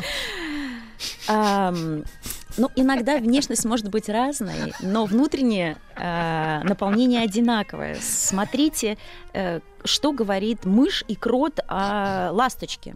Они Да. вообще радуются, что она тут вот э, лежит и Богу душу отдала. Небось, не свистит больше. Вот горькая участь родиться печушкой. Слава Богу, что моим детям нечего бояться этого. Этакая птичка только и умеет чирикать. Поневоле замерзнешь зимой. А, дюймовочке не близка такая идея. Да, птица чирикает, да, она летает, но это ее предназначение. У крота и мыши совершенно другое. То есть здесь они, конечно, осуждают, но здесь осуждать нечего. Просто у всех а, разные задачи.